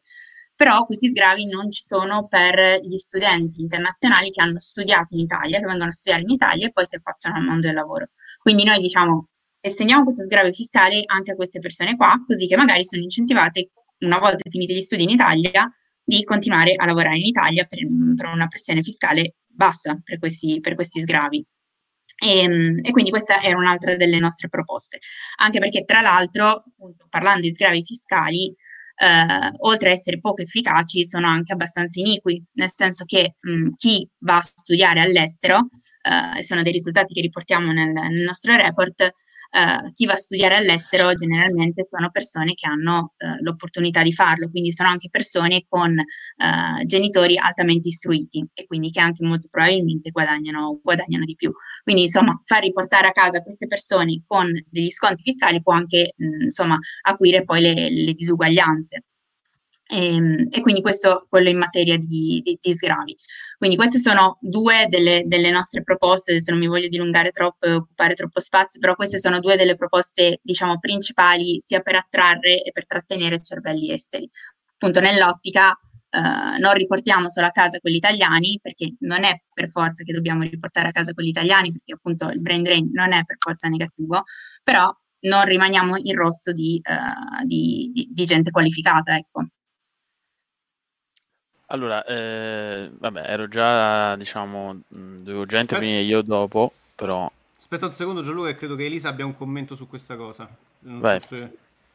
Eh, no, vabbè, ma allora in generale condivido eh, alcune di queste proposte. Io ho un approccio magari meno eh, di indirizzo, prima quando si parlava di obbligare le università a obbligare gli studenti a fare i mesi di stage, ecco, magari eh, se le università veramente avessero la possibilità di competere tra di loro, potrebbero scegliere liberamente se effettivamente porre questi obblighi o meno. Io sono sempre contraria a queste imposizioni eh, di Stato perché nel, nell'ot- nell'ottica di un mercato in cui le università concorrono davvero e competono, queste sono iniziative che dovrebbero prendere le università proprio singolarmente se ritengono che si tratti di qualcosa di, di strategico. Però rispetto al tema della, della, ricerca e dell'università, al di là del fatto de, de, di attrarre gli stranieri, c'è veramente un tema di trasparenza del, dei concorsi, ovvero i dottorati di ricerca in Italia al una grande percentuale e non possiamo dire quanto perché non è stimabile, ma si tratta di concorsi che sono ad hoc per persone che devono vincere quel concorso. Quindi noi possiamo tranquillamente far finta che questo fenomeno non esista, ma è così.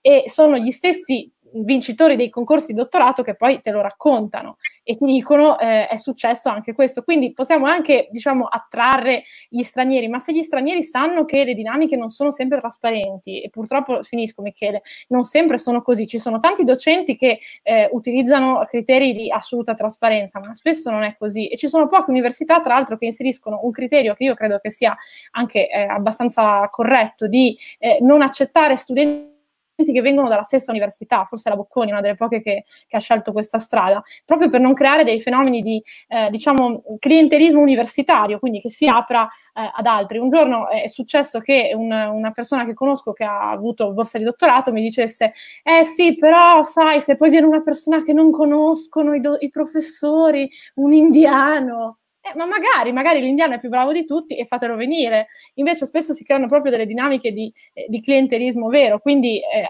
ovviamente magari ci fosse tanta contaminazione internazionale, ma soprattutto c'è un tema di trasparenza e di, e di, e di criteri, però in questo io non sono eh, la persona più adatta per fare proposte sull'ambito della, dell'accademia, ma quello sicuramente sarebbe un tema da approfondire.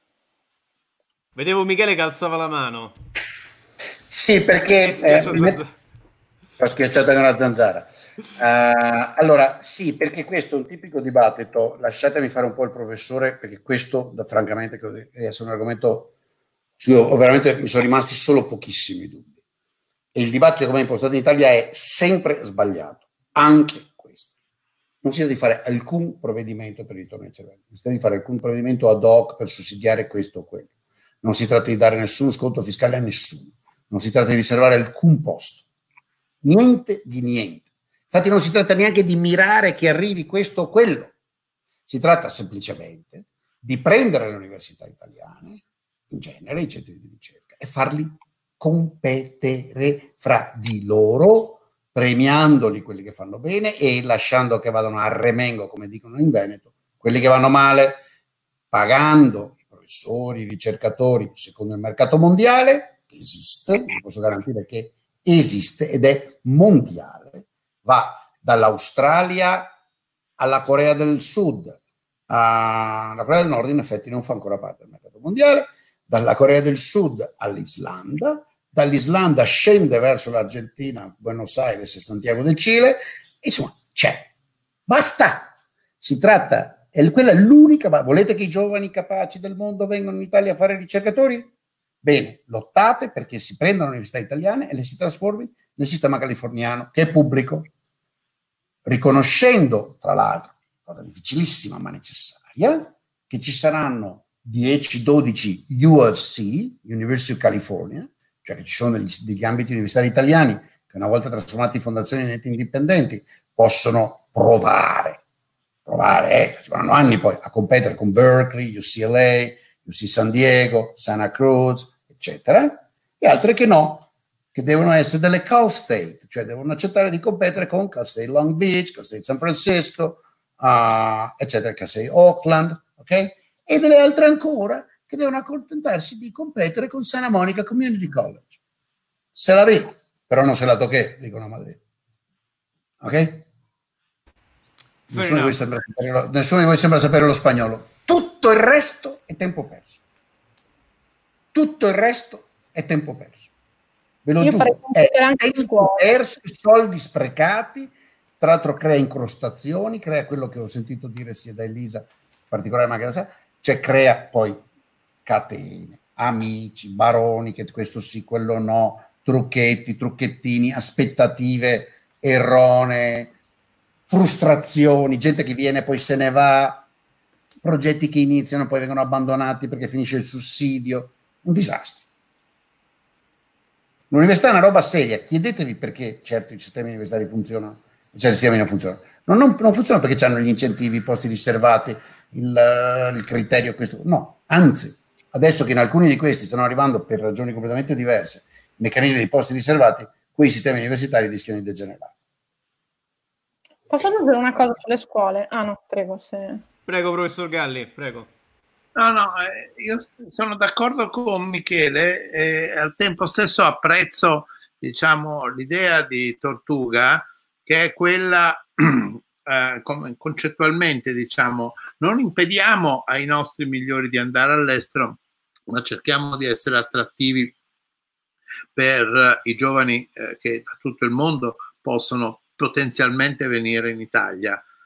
Eh, poi quando andiamo alla proposta concreta, spesso le proposte di Tortuga io le apprezzo perché è come avere a che fare con un deserto e eh, bisognerebbe, come dire, eh, annaffiare il deserto, è complicato. Voi intanto pigliate, piantate una rosellina come il piccolo principe di Sant'Exupéry e lo annaffiate eh, però intorno rimane il deserto, questo qua è il problema. Ma diciamo il concetto mi piace. Eh, Elisa, Elisa, vai. Elisa vai, Questo tema di governance, di far competere le università, si potrebbe declinare su mille altri mondi, dalle scuole che sono diciamo, organi che non competono tra di loro e non vengono premiate, quindi una scuola che funziona bene, io parlo del pubblico, eh, non, non, ha nessun tipo di incentivo in realtà a funzionare bene perché non, non, ha alcun tipo di sistema che premia la meritocrazia.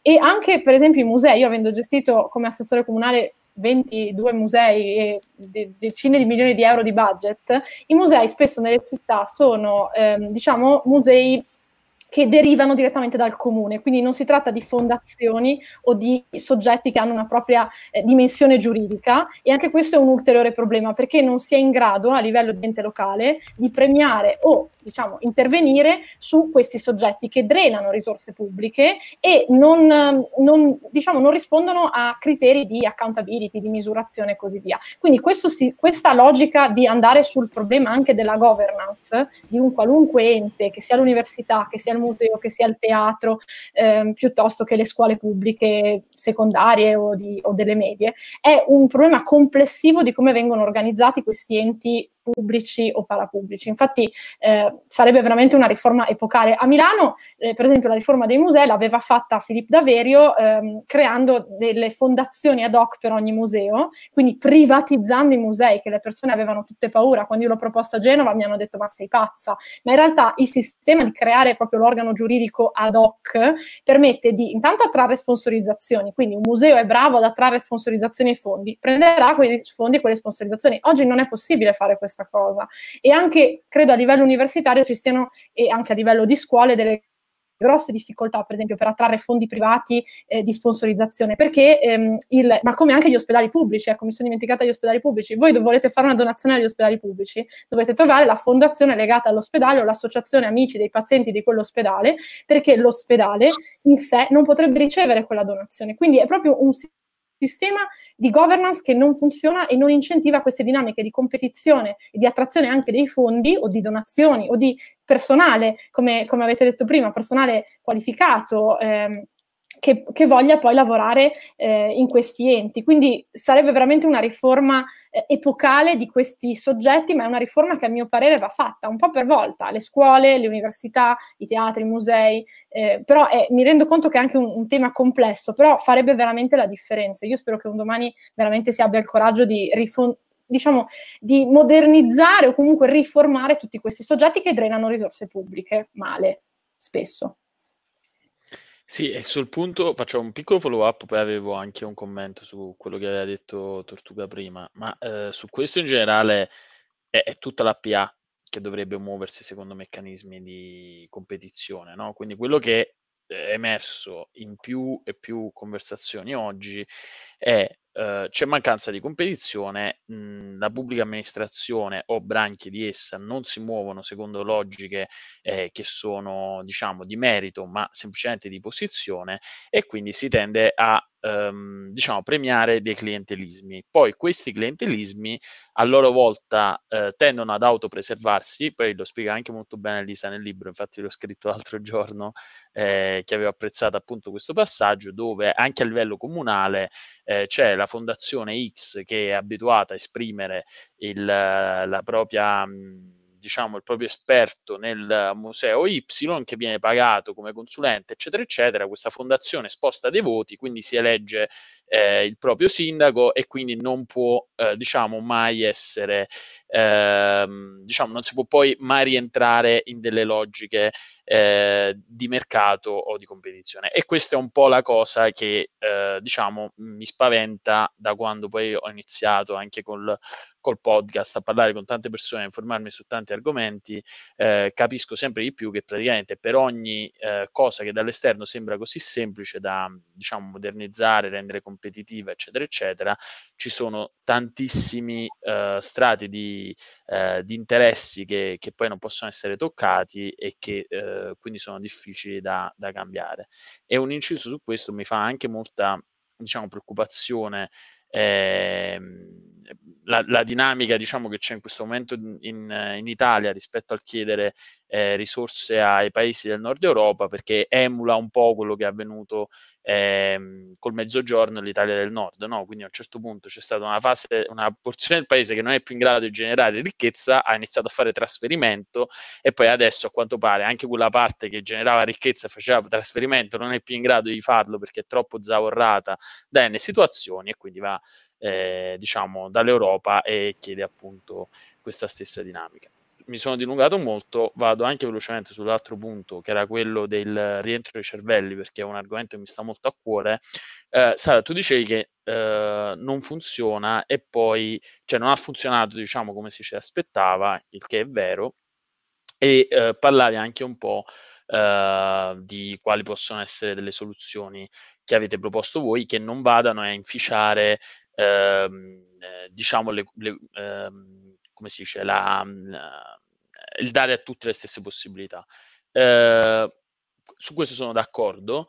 E il motivo per cui il rientro dei cervelli non ha funzionato come dovrebbe è che non è una condizione che dovrebbe essere eh, applicata ex post. Cioè, se io sono un expat che va a lavorare da un'altra parte perché voglio pagare meno tasse, perché questo è il problema in Italia, cioè le tasse, Quindi io mi trovo ad avere un lordo anche abbastanza alto e allineato ad altri paesi, ma poi prendo una stangata enorme sulle tasse anche da uh, entry level, io ho tutto l'incentivo ad andare da un'altra parte dove questa dinamica non c'è.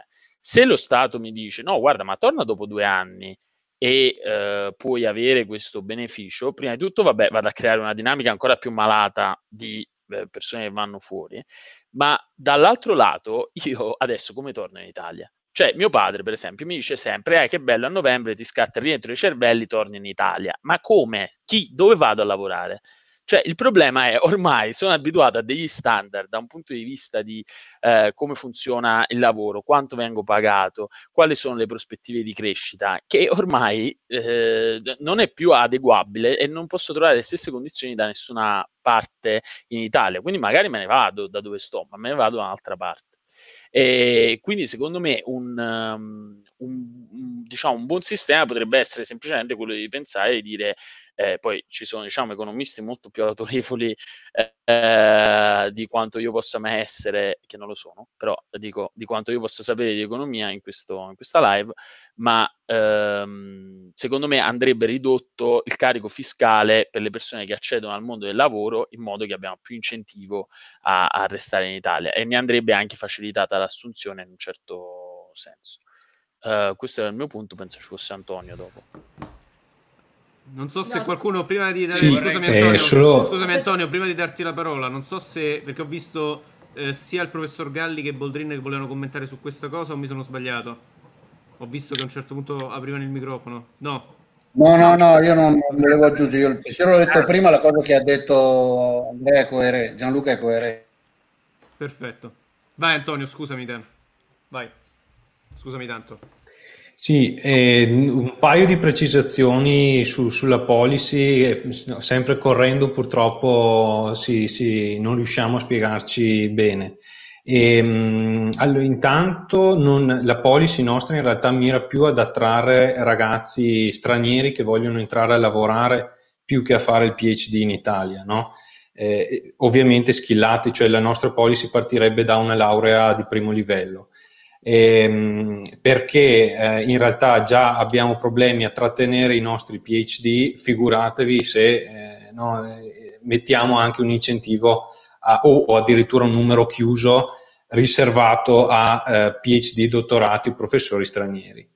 E, e poi eh, la, il discorso della... Ehm, c'è secondo me un, un punto importantissimo che prima non abbiamo detto ma che è parte della policy, che eh, è, riguarda tutti i visti di lavoro. No? Noi qua in Italia, cioè, per esempio, ehm, un ragazzo che si, italiano no? che studia ad Harvard e per qualche strana ragione volesse applicare eh, nella PA italiana, nella maggior parte dei concorsi si troverebbe eh, fondamentalmente un, un blocco per cui neanche gli viene riconosciuta la laurea. E questo è totalmente assurdo. Harvard, ma quasi tutte le grosse università eh, beh, americane, anche per esempio Singapore, che hanno degli istituti universitari eccellenti, ma per forse anche, torniamo sempre lì, no, sul clientelismo, baronati, eccetera, eccetera, o chi lo sa, comunque posizioni di rendita che impediscono eh, delle, delle, posizioni di meritocrazia che non, non avrebbero alcuna ragione di, di, di esistere fondamentalmente. Cioè,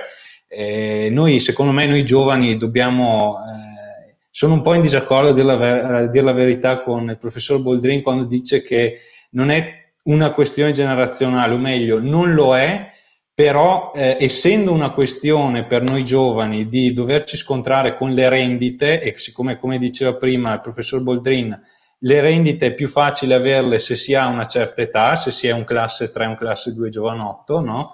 eh, è chiaro che per noi giovani diventa anche, anche una questione generazionale, dobbiamo capire eh, dove dobbiamo andare. Secondo me, ecco, noi lo scriviamo nella prefazione, il punto fondamentale è eh, per noi, per trovarci il nostro spazio, per avere la nostra fetta di torta, prendere a picconate tutte le, rendine, tutte le rendite che abbiamo in Italia. Posso fare non un so commento? se magari il professor Boldrin vuole rispondere. Esatto, Mi- Michele, tu vuoi rispondere su questo? Perché io avrei un commento da fare in merito, però ti lascio per... Ah, io sono d'accordo con Antonio, che poi, di- de- che, eh, poi mi ricorda tantissimo a me stesso, nel senso che è l'unica persona che sento che ha un accento veneto più forte del mio.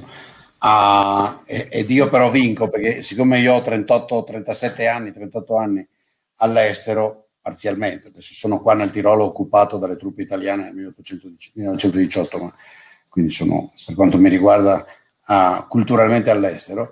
Ah, sono d'accordo, Antonio, nel senso che quello, quella è la radice politica. Io sono assolutamente dell'opinione, anzi, se avessi voglia di fare politica, direi che occorre davvero cercare di sobillare chiunque in Italia ha almeno i 40 anni al grido di dagli alle rendite, dagli al vecchio. Però mi rendo conto che forse non sarebbe la, la campagna pubblicitaria migliore. Il punto, però, secondo me importante anche da capire, chiamiamola politica delle alleanze, è che anche il quarantenne capace ci guadagna se fai saltare le rendite.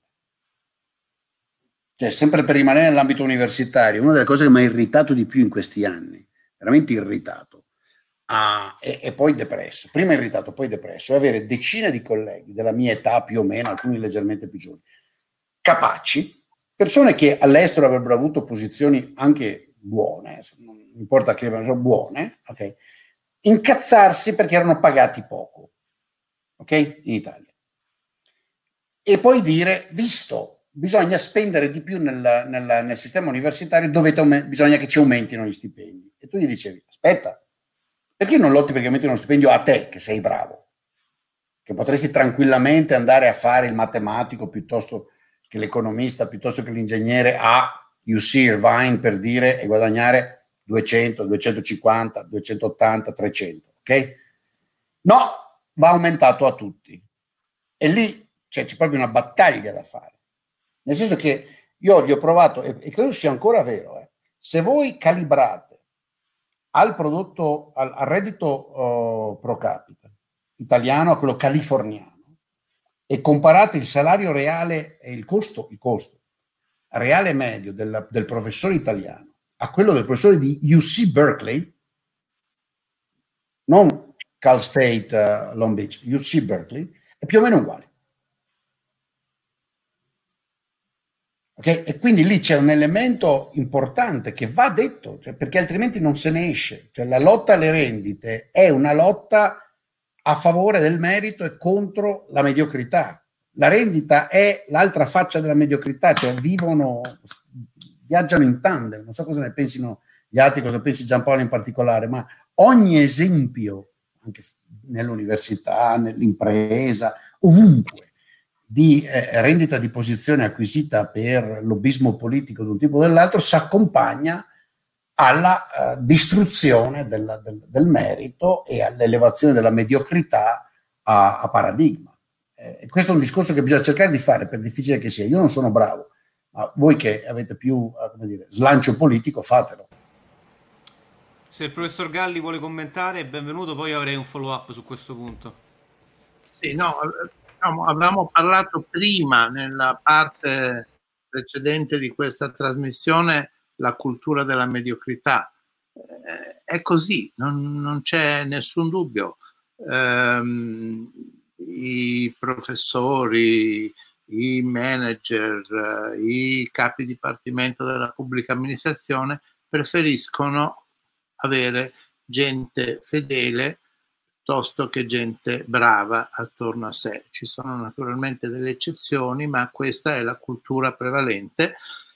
Ehm, ed è la cultura prevalente, dicevamo anche a Roma, quando tu devi mettere, eh, decidere dove mettere i fondi, se metterli in un'università buona, eh, che so, al Politecnico di Milano, dico per dire, piuttosto che in un'università che va male, che non produce ricerca, che non produce laureati che hanno successo, eccetera, eh, da qualche altra parte del paese, a Roma non puoi che decidere di mettere i soldi per portare l'università bassa al livello medio. E quindi tu non vai mai a incentivare eh, il merito, ma fai sempre il contrario, tendi a portare verso il basso tutte le università ma questo vale per l'università, vale per i musei, vale per uh, qualunque cosa. Uh, quindi sì, certo, questo è un problema. Per quello che riguarda eh, poi eh, una delle proposte specifiche che sono state fatte, eh, le tasse, nella misura in cui questa riduzione di tasse eh, per i giovani, per tutti, in realtà c'è un cuneo fiscale, eh, è coperta, io sono assolutamente d'accordo, credo che debba essere fatta, credo che adesso ci sia uno strampalato dibattito in Italia che con i soldi europei finalmente riduciamo le tasse. I soldi europei sono una tantum, sono tanti, ma sono una tantum. Eh, con questi soldi ci si possono fare, ci si devono fare degli investimenti eh, per ridurre le tasse sul lavoro, che è una cosa sacrosanta da fare. Eh, occorrono coperture che siano eh, permanenti, eh, esattamente come prima del Covid. Eh, basta, questi sono solo, solo, i commenti che volevo fare per ora. Allora, ci, ci, stiamo avviando alla chiusura. C'erano un paio di punti che, ehm, diciamo, volevo fare un commento io e poi Giacomo voleva un attimo eh, riportare il discorso sull'Europa perché eh, è, è, la sua expertise ovviamente e poi c'era un punto che volevamo affrontare. Ehm, Oddio, il professor Boldrin l'ultima volta sull'expertise dell'Europa mia non era molto convinto. Però. Vabbè, vabbè. Eh, ci sta. No. Va bene. Che, che, che, ho detto? Che ho detto? Che, che è successo? No, che, no, no, non ricominciamo, no, no, non ricominciamo no, no, con questa cosa, per favore. Eh, per okay. favore. Allora, solidarietà. E... allora, no, io volevo in realtà volevo molto brevemente fare un inciso. Tutti questi punti che sono stati affrontati sono molto interessanti e si applicano molto bene al mio ambito perché appunto io faccio, um, diciamo, sono, sono uh, neurochirurgo e ho avuto una, un'esperienza in Italia terribile da questo punto di vista perché la chirurgia è, eh, diciamo, proprio l'emblema di una serie di, disorgani- di problemi disorganizzativi sia da un punto di vista proprio del training accademico sia dal punto di vista proprio della ricerca quello che stiamo facendo in questo momento in Italia, poi questo è un discorso enorme che non voglio assolutamente affrontare qua, però molto brevemente, stiamo formando troppi chirurghi, spendiamo un sacco di soldi per formarli, questi chirurghi hanno, um, non hanno um, una formazione decente, perché chiaramente quando c'è troppa gente che fa lo stesso lavoro poi alla fine si annacqua il tipo di training che possono fare. Eh, e non c'è assolutamente, a proposito di cultura delle mediocrità, non so perché, ma siamo partiti da chirurghi che operavano Uh, Palmiro Togliatti, che erano dei, il chirurgo che operò Palmiro Togliatti, che era Vannoni, che era un grandissimo maestro di scuola, siamo finiti a uh, avere dei chirurghi che fondamentalmente ti fanno la cortesia di farti entrare in sala e se tu hai messo tre punti di cute alla fine della specializzazione è oro che cola. La neurochirurgia per fortuna è un po' meglio perché comunque chiaramente quando si formano questi professionisti devono saper fare qualcosa soprattutto dal punto di vista del trauma, ma non tanto meglio. E, e e questo è un dramma, nel senso non c'è la cultura del trasmettere delle competenze e del formare dei professionisti che riescano ad essere indipendenti. E la domanda che io lascio un po' in sospeso ed è filosofica è come mai abbiamo dirazzato? Cioè da dove viene questa cultura della mediocrità di cui parlava il professor Galli? Non è che vo- mi aspetto necessariamente una risposta, ma è una cosa su cui, su cui io francamente non dormo la notte, nel senso che non riesco a capire per quale motivo ci sia, ci sia questa filosofia eh, in Italia e io sono assolutamente contro gli scontri generazionali, eh? questo ci tengo a precisarlo, però questa cosa l'ho sofferta molto. Ehm, non so se qualcuno vuole commentare da questo. No, da sei, questo... Contro gli, sei, Contro gli, scontri generazionali perché inizia a essere dal lato che ti vedrebbe Ma, Esatto, che non mi conviene più. Madonna, poverino. Ah, perché vabbè, Michele, sei circondato di noi oggi così sì, per esattamente. sentirsi ancora nella fase se tra i tre lì visti d'angolo sembri il più giovane ah! grazie Michele. Michele you made my day come dicono qua. You made my day. Mi raccomando ti ricordi l'Iban no? ti ricordi l'Iban? Sì sì sì sì assolutamente tranquillo. Procedo appena abbiamo chiudiamo. Puoi, puoi metterlo nel CV puoi metterlo. Eh, eh, provo a dire qualcosa per avviare la discussione su, su questo punto. Cioè, credo che in un mondo in cui il, il, settore pubblico vale il 60% senza contare le banche, questo era il conto che aveva fatto Michele prima, no? Uh, e non hai meccanismi di concorrenza all'interno del settore pubblico, perché tu puoi fare una cosa che si chiama quasi concorrenza all'interno del settore pubblico, che è la cosa di cui parlava prima Elisa, cioè creare le fondazioni, e quindi i musei, ognuno ha un proprio, proprio, orgoglio di eh, raccogliere i fondi, eh, trova, eh, far venire la gente, eh, migliorarsi, eccetera. In un mondo fatto così tu non hai concorrenza, non hai merito e alla fine non chiami nemmeno il neurochirurgo bravo. Conosco un'eccezione, Uh, non voglio adesso fare nomi e cognomi, però c'è un policlinico a Roma che ha chiamato il famoso neurochirurgo dell'Università di Olivi.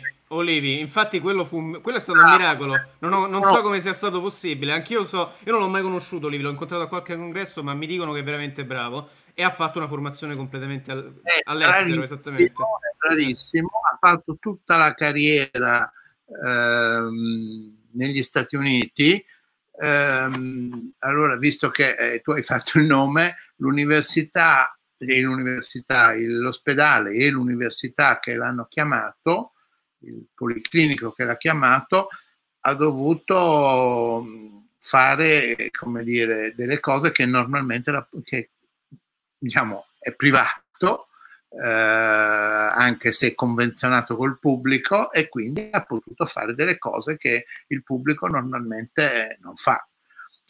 Uh, però, come dire, è stata assolutamente un'eccezione, un'eccezione eclatante, tant'è che io e te eh, lo sappiamo.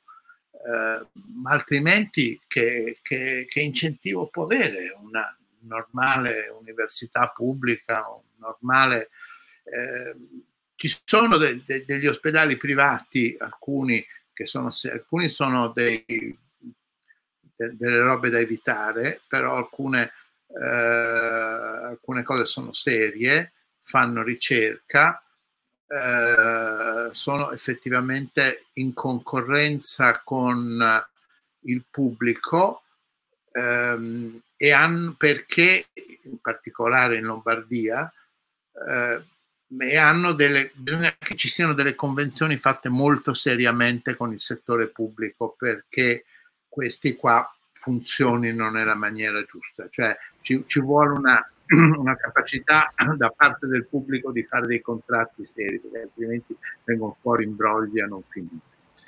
Um, ma certo, la logica, se la logica è quella della pubblica amministrazione non vedo da dove venga fuori il merito, francamente. E que- tutti questi che vedo in giro che vogliono eh, eh pubblicizzare ancora di più l'econ- l'economia e la società italiana, francamente eh, mi, mi, spaventano perché forse non, non, hanno idea di qual è il problema.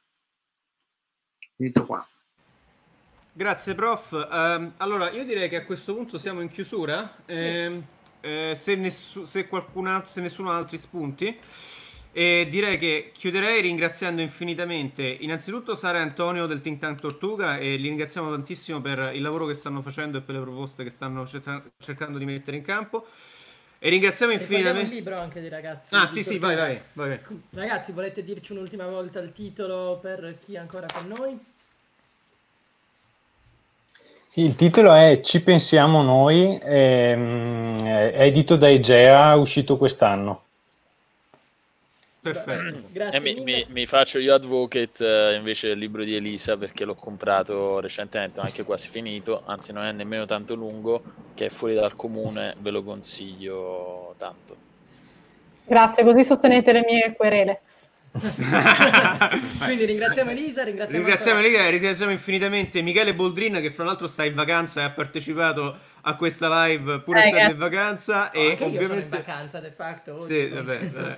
e, e, ringraziamo infinitamente il professor Giampaolo Galli anche eh, per la sua partecipazione. È sempre disponibile. Ci stanno facendo i complimenti dalla chat per il livello della super live e eh, diciamo noi siamo molto soddisfatti. Speriamo che vi siate che sia stato, abbia offerto spunti interessanti anche a voi e ci sentiamo presto. grazie a tutti per averci seguito e Grazie grazie, ai nostri mille. ospiti per aver partecipato. Grazie mille. Ciao. Aspetta, aspetta, aspetta. Ciao, grazie. Ciao, saluti a Buonasera. tutti. Intanto facciamo un Ciao, ciao. ciao, ciao. Ciao ragazzi. Ciao a tutti, mettiamo i nostri ospiti allora in background. Eccoci, e rimaniamo solo Allora. noi. Fatemi fare una considerazione. Innanzitutto io non so dove guardare perché praticamente ho passato metà Eh, della live telecamera lì. con la telecamera lì perché Giulio ha tre computer in questo tavolo, cinque scrivani. no, ma la regia di Giulio è un ragazzi, è una cosa che mette ansia. Cioè io ci credo Guarda che lì, questo là è la telecamera. Eh là. sì, eh, cerco di guardare in faccia anche la gente quando mi guarda. No, è una cosa allucinante, vi giuro, c'ho di tutto. eh. Comunque a me Aspettate. piace molto il vostro nome, non l'avevo notato prima, Giacomo, Giulio, Andrea. Esattamente, in Anche in ordine, tra ordine, l'altro. In ordine, fantastico. Allora, um, faccio un attimo un wrap up con annuncio del prossimo Prego. ospite.